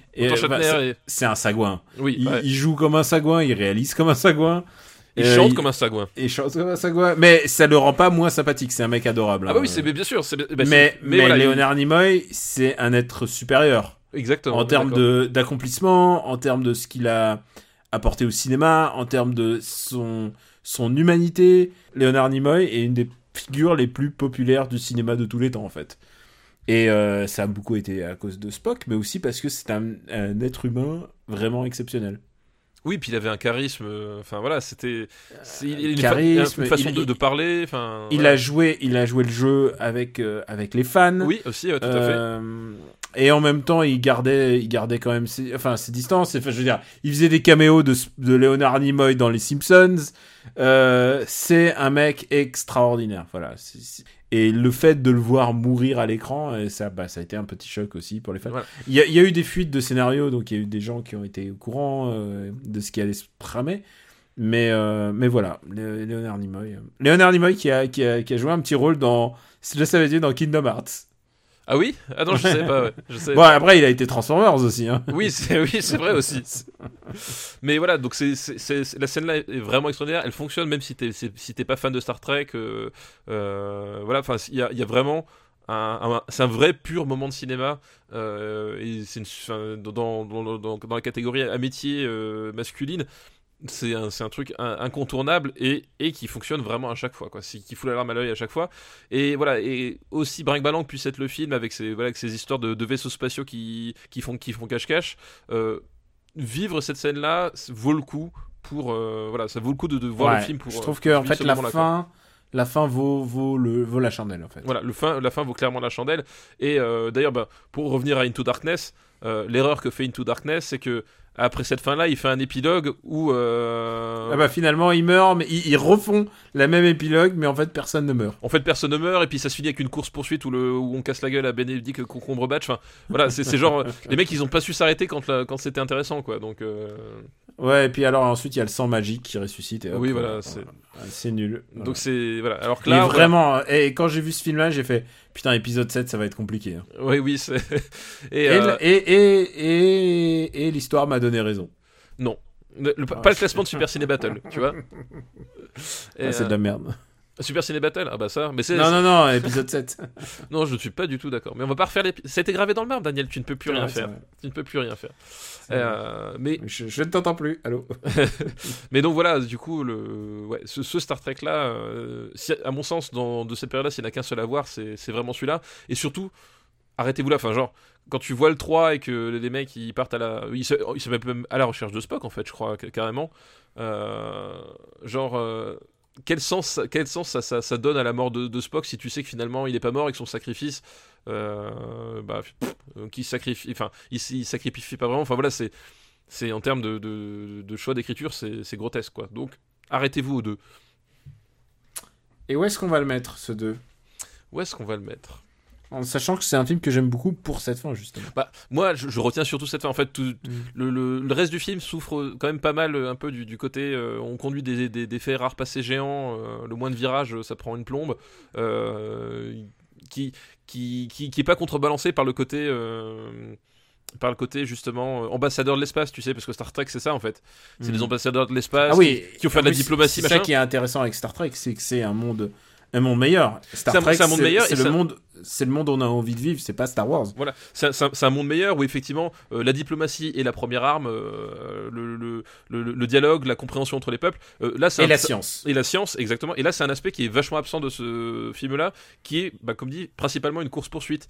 Bah, c'est un film hollywoodien. Et, et le problème, c'est que en termes de course-poursuite, euh, c'est pas palpitant. Voilà, j'ai parlé de l'épisode du cache-cache, mais globalement, euh, c'est pas très palpitant. Le, enfin, le, le, le, le rythme s'adapte pas à ce qu'il est censé raconter et ça se traîne un peu le, le gland, quoi. Donc, euh, effectivement, oui, cette fin sauve tout le film, mais sans cette fin-là, le, le reste du film, t'es un peu circonspect quand même.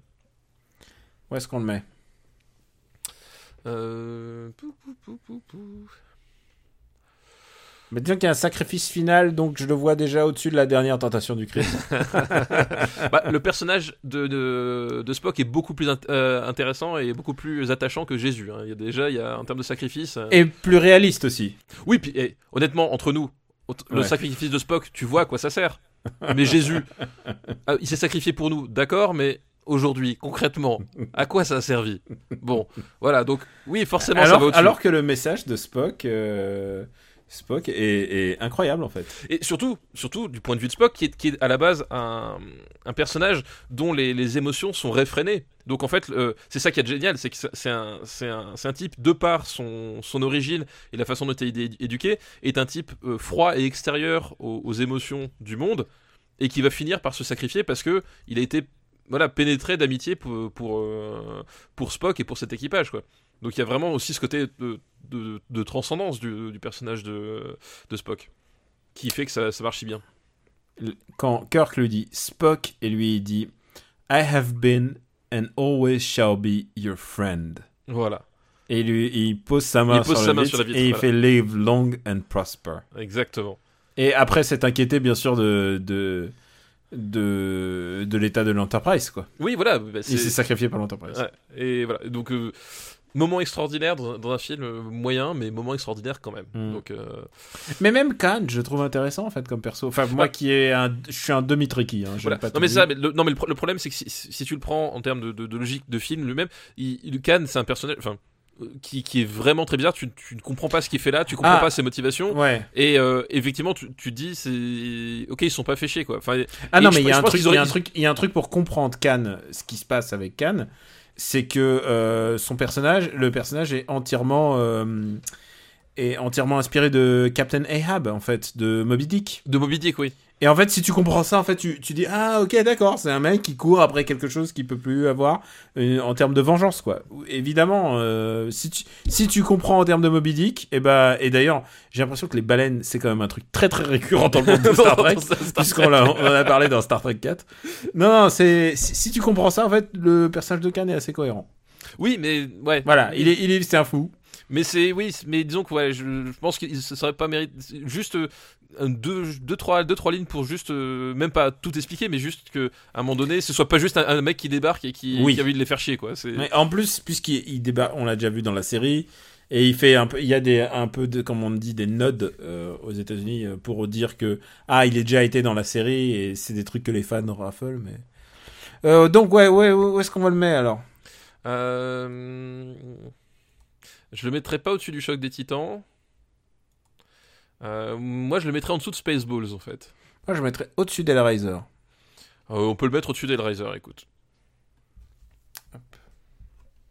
C'est le Star Trek le mieux, cla- euh, c'est le Star Trek le mieux classé qu'on aura, hein, je pense. hein. Je pense aussi, ouais. Parce que les autres, euh, bon, on a parlé de 3, on a parlé de 4, euh, 5, bon, euh, 6. New bon, Generation, New Generation, c'est c'est quoi? C'est le quel numéro? C'est enfin. euh, euh, le 7, euh, celui de, de. First, First Contact, là le... Non, New Generation. euh, Ah, celui où, où, où, euh, Kirk meurt Ouais, c'est ça. Euh, Je crois que c'est le 7 Putain, je, je, je m'y paume.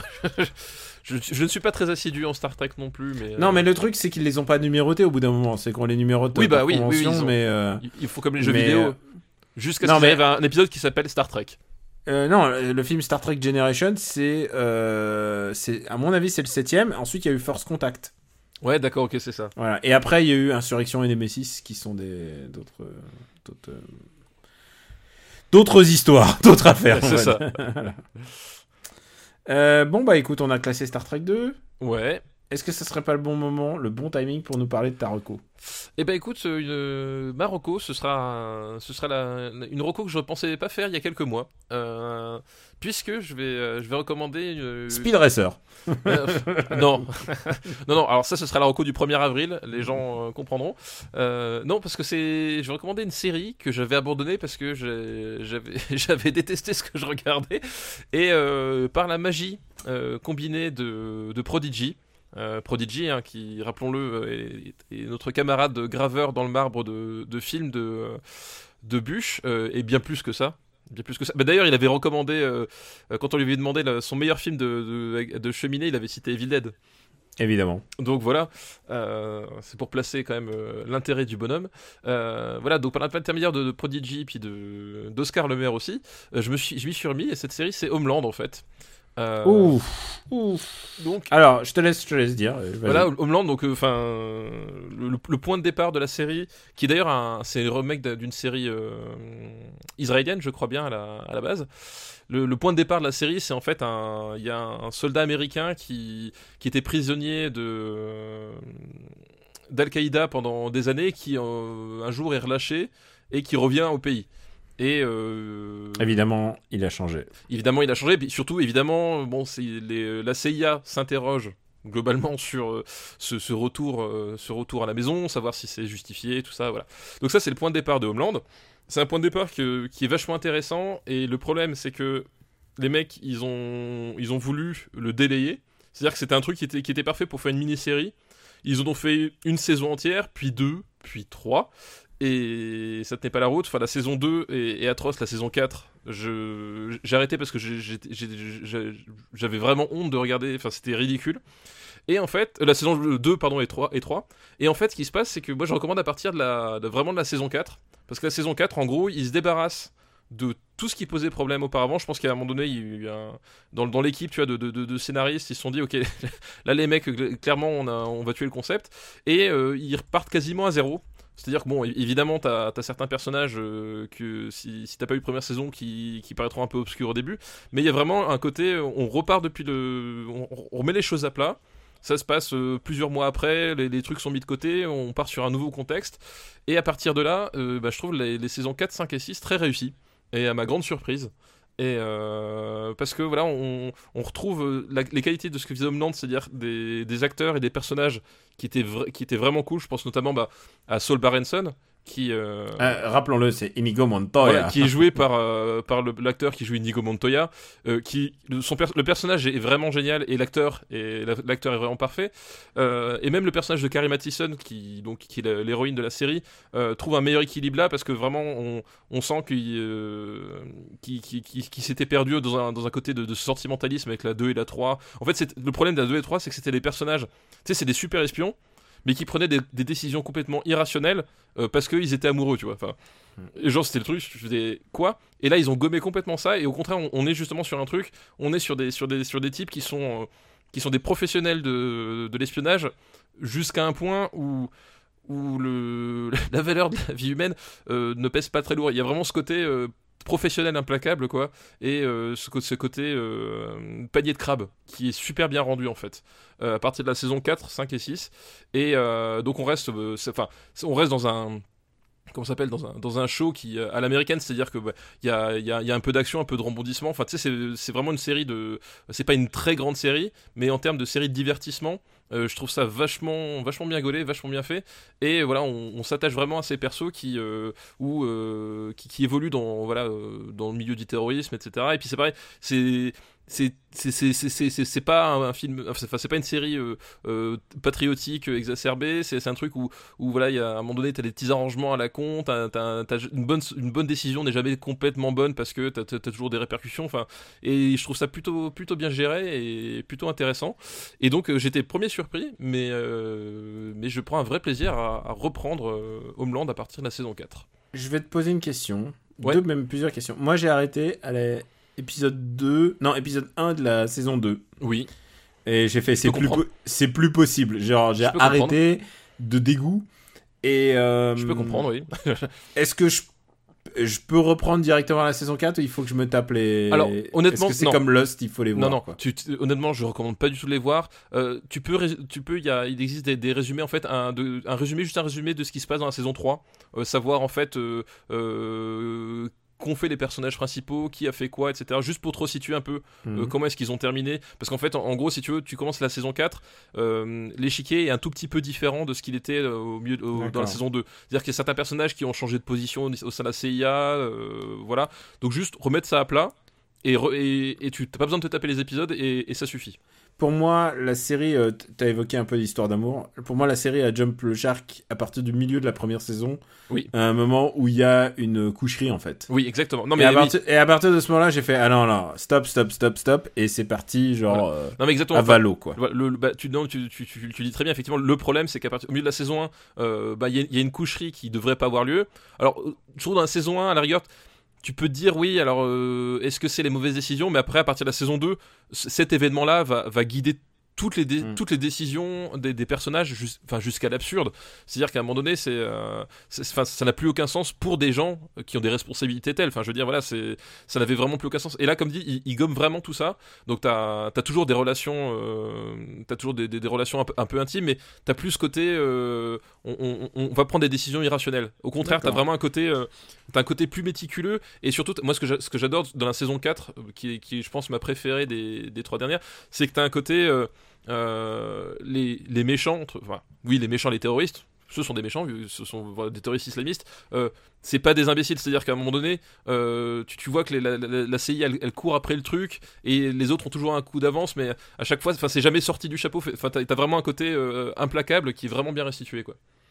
Tu m'as presque convaincu, c'est Voilà, dire mais- alors que ça tu partais de loin quand même. Non mais, non mais voilà, mais non mais comme dit, moi j'avais détesté. On la- va la rediscuter hors antenne mais 3, J'avais dit- j'avais détesté la saison 3 et vraiment en termes de euh, de, de, de séries, euh, voilà, de séries de divertissement et tout, et ben je trouve ça vachement honnête en fait à partir de la saison 4.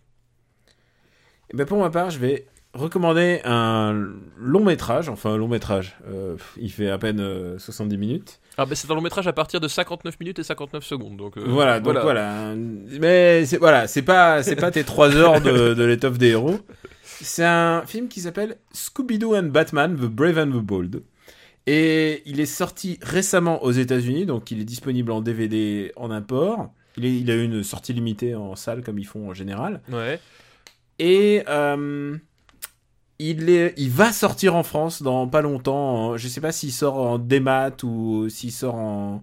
Enfin, en tout cas, il sort en tout cas, il sort en DVD en France. D'accord. Et ce qui est intéressant, c'est que euh, d'abord, il y a Scooby-Doo d'un côté, dont on parlait au début de l'épisode. Oui, voilà. Ah, Eh, non mais comme, comme quoi les gens ne croient pas que tout est écrit, mais bien sûr. tout est écrit, mon Bien pote. sûr. Tu sais, c'est- c'est comme dans les, les, les meilleurs Hitchcock, c'est-à-dire que t'as t'as- t'as- t'as- t'as le- t'as l'indice qui va te conduire jusqu'au meurtrier et que tu ne l'avais pas vu. euh. Exactement. Et Batman, de toute manière, c'est c'est un peu la thématique récurrente de- du Robotics Podcast Universe. Et c'est le Batman de Batman Brave and the Bold, une série qui est sortie en France sous le nom de euh, Batman, l'Alliance des, des Justiciers ou l'Alliance des Héros. Et c'est pas le Batman euh, de Bruce Timm, mais c'est un Batman que j'adore aussi. En général, beaucoup de gens disent Waouh, le Batman de Bruce Timm, c'est le meilleur. D'accord. Mais maintenant, on peut recommander d'autres choses. Et le Batman de Brave and the Bold, c'est génial. Parce que c'est un Batman qui se promène dans le monde de DC. Et euh, il, donc, il rencontre des personnages euh, du, du monde de DC. Mais surtout, c'est pas toujours les gros cadors quoi qu'il rencontre. Ici, il va faire équipe avec euh, Aquaman, Ouais. Plastic Man, Martian Manhunter, tu vois, et, et The Question, tu vois, donc donc c'est plutôt des personnages assez mineurs.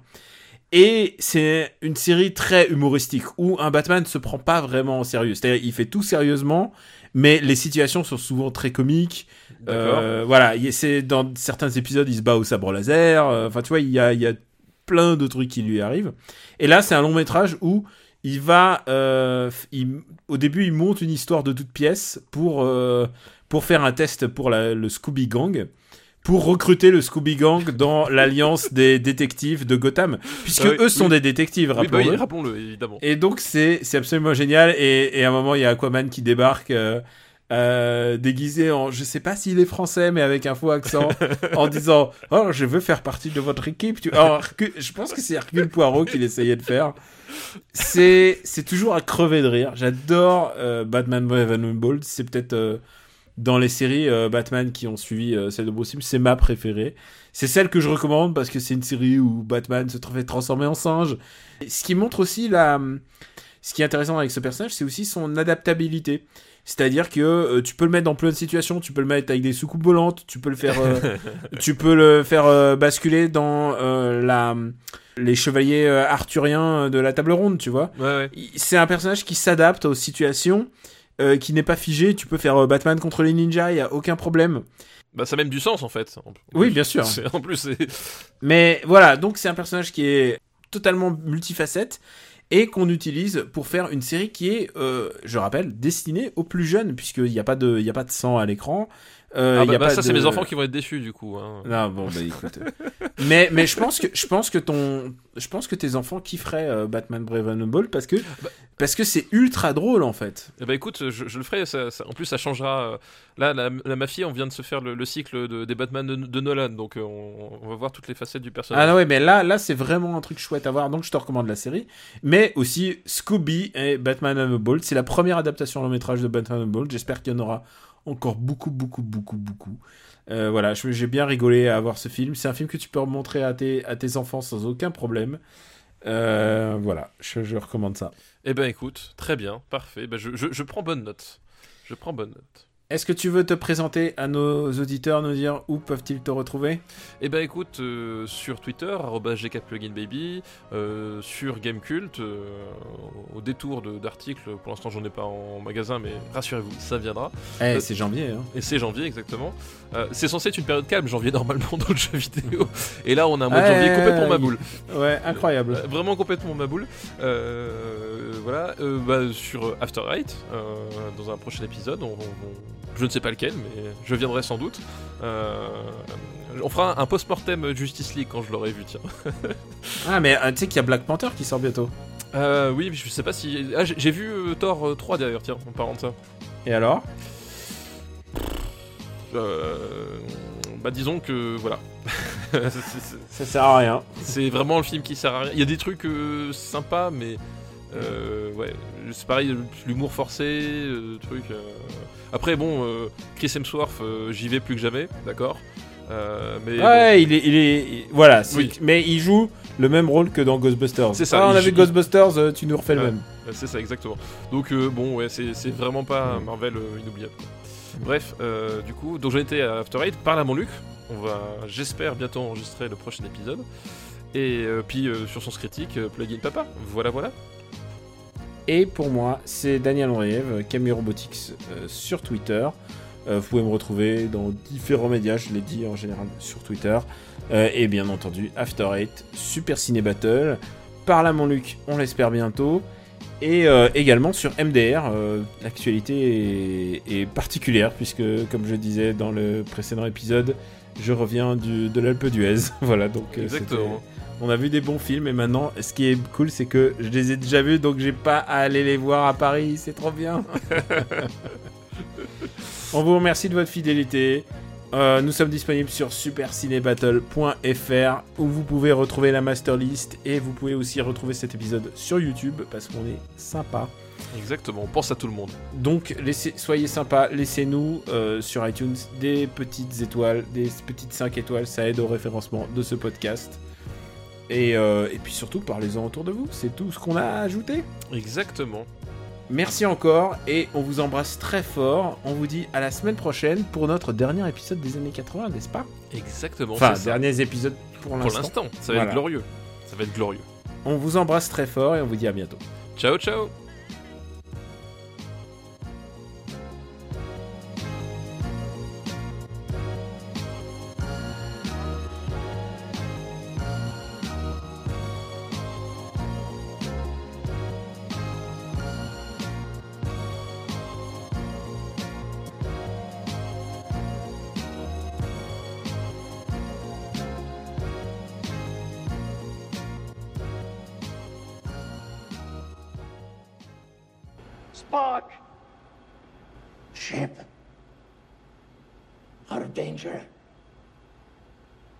Yes.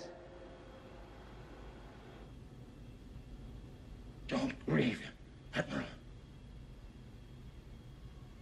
Just logical. The needs of the many outweigh The needs of the few. or the one.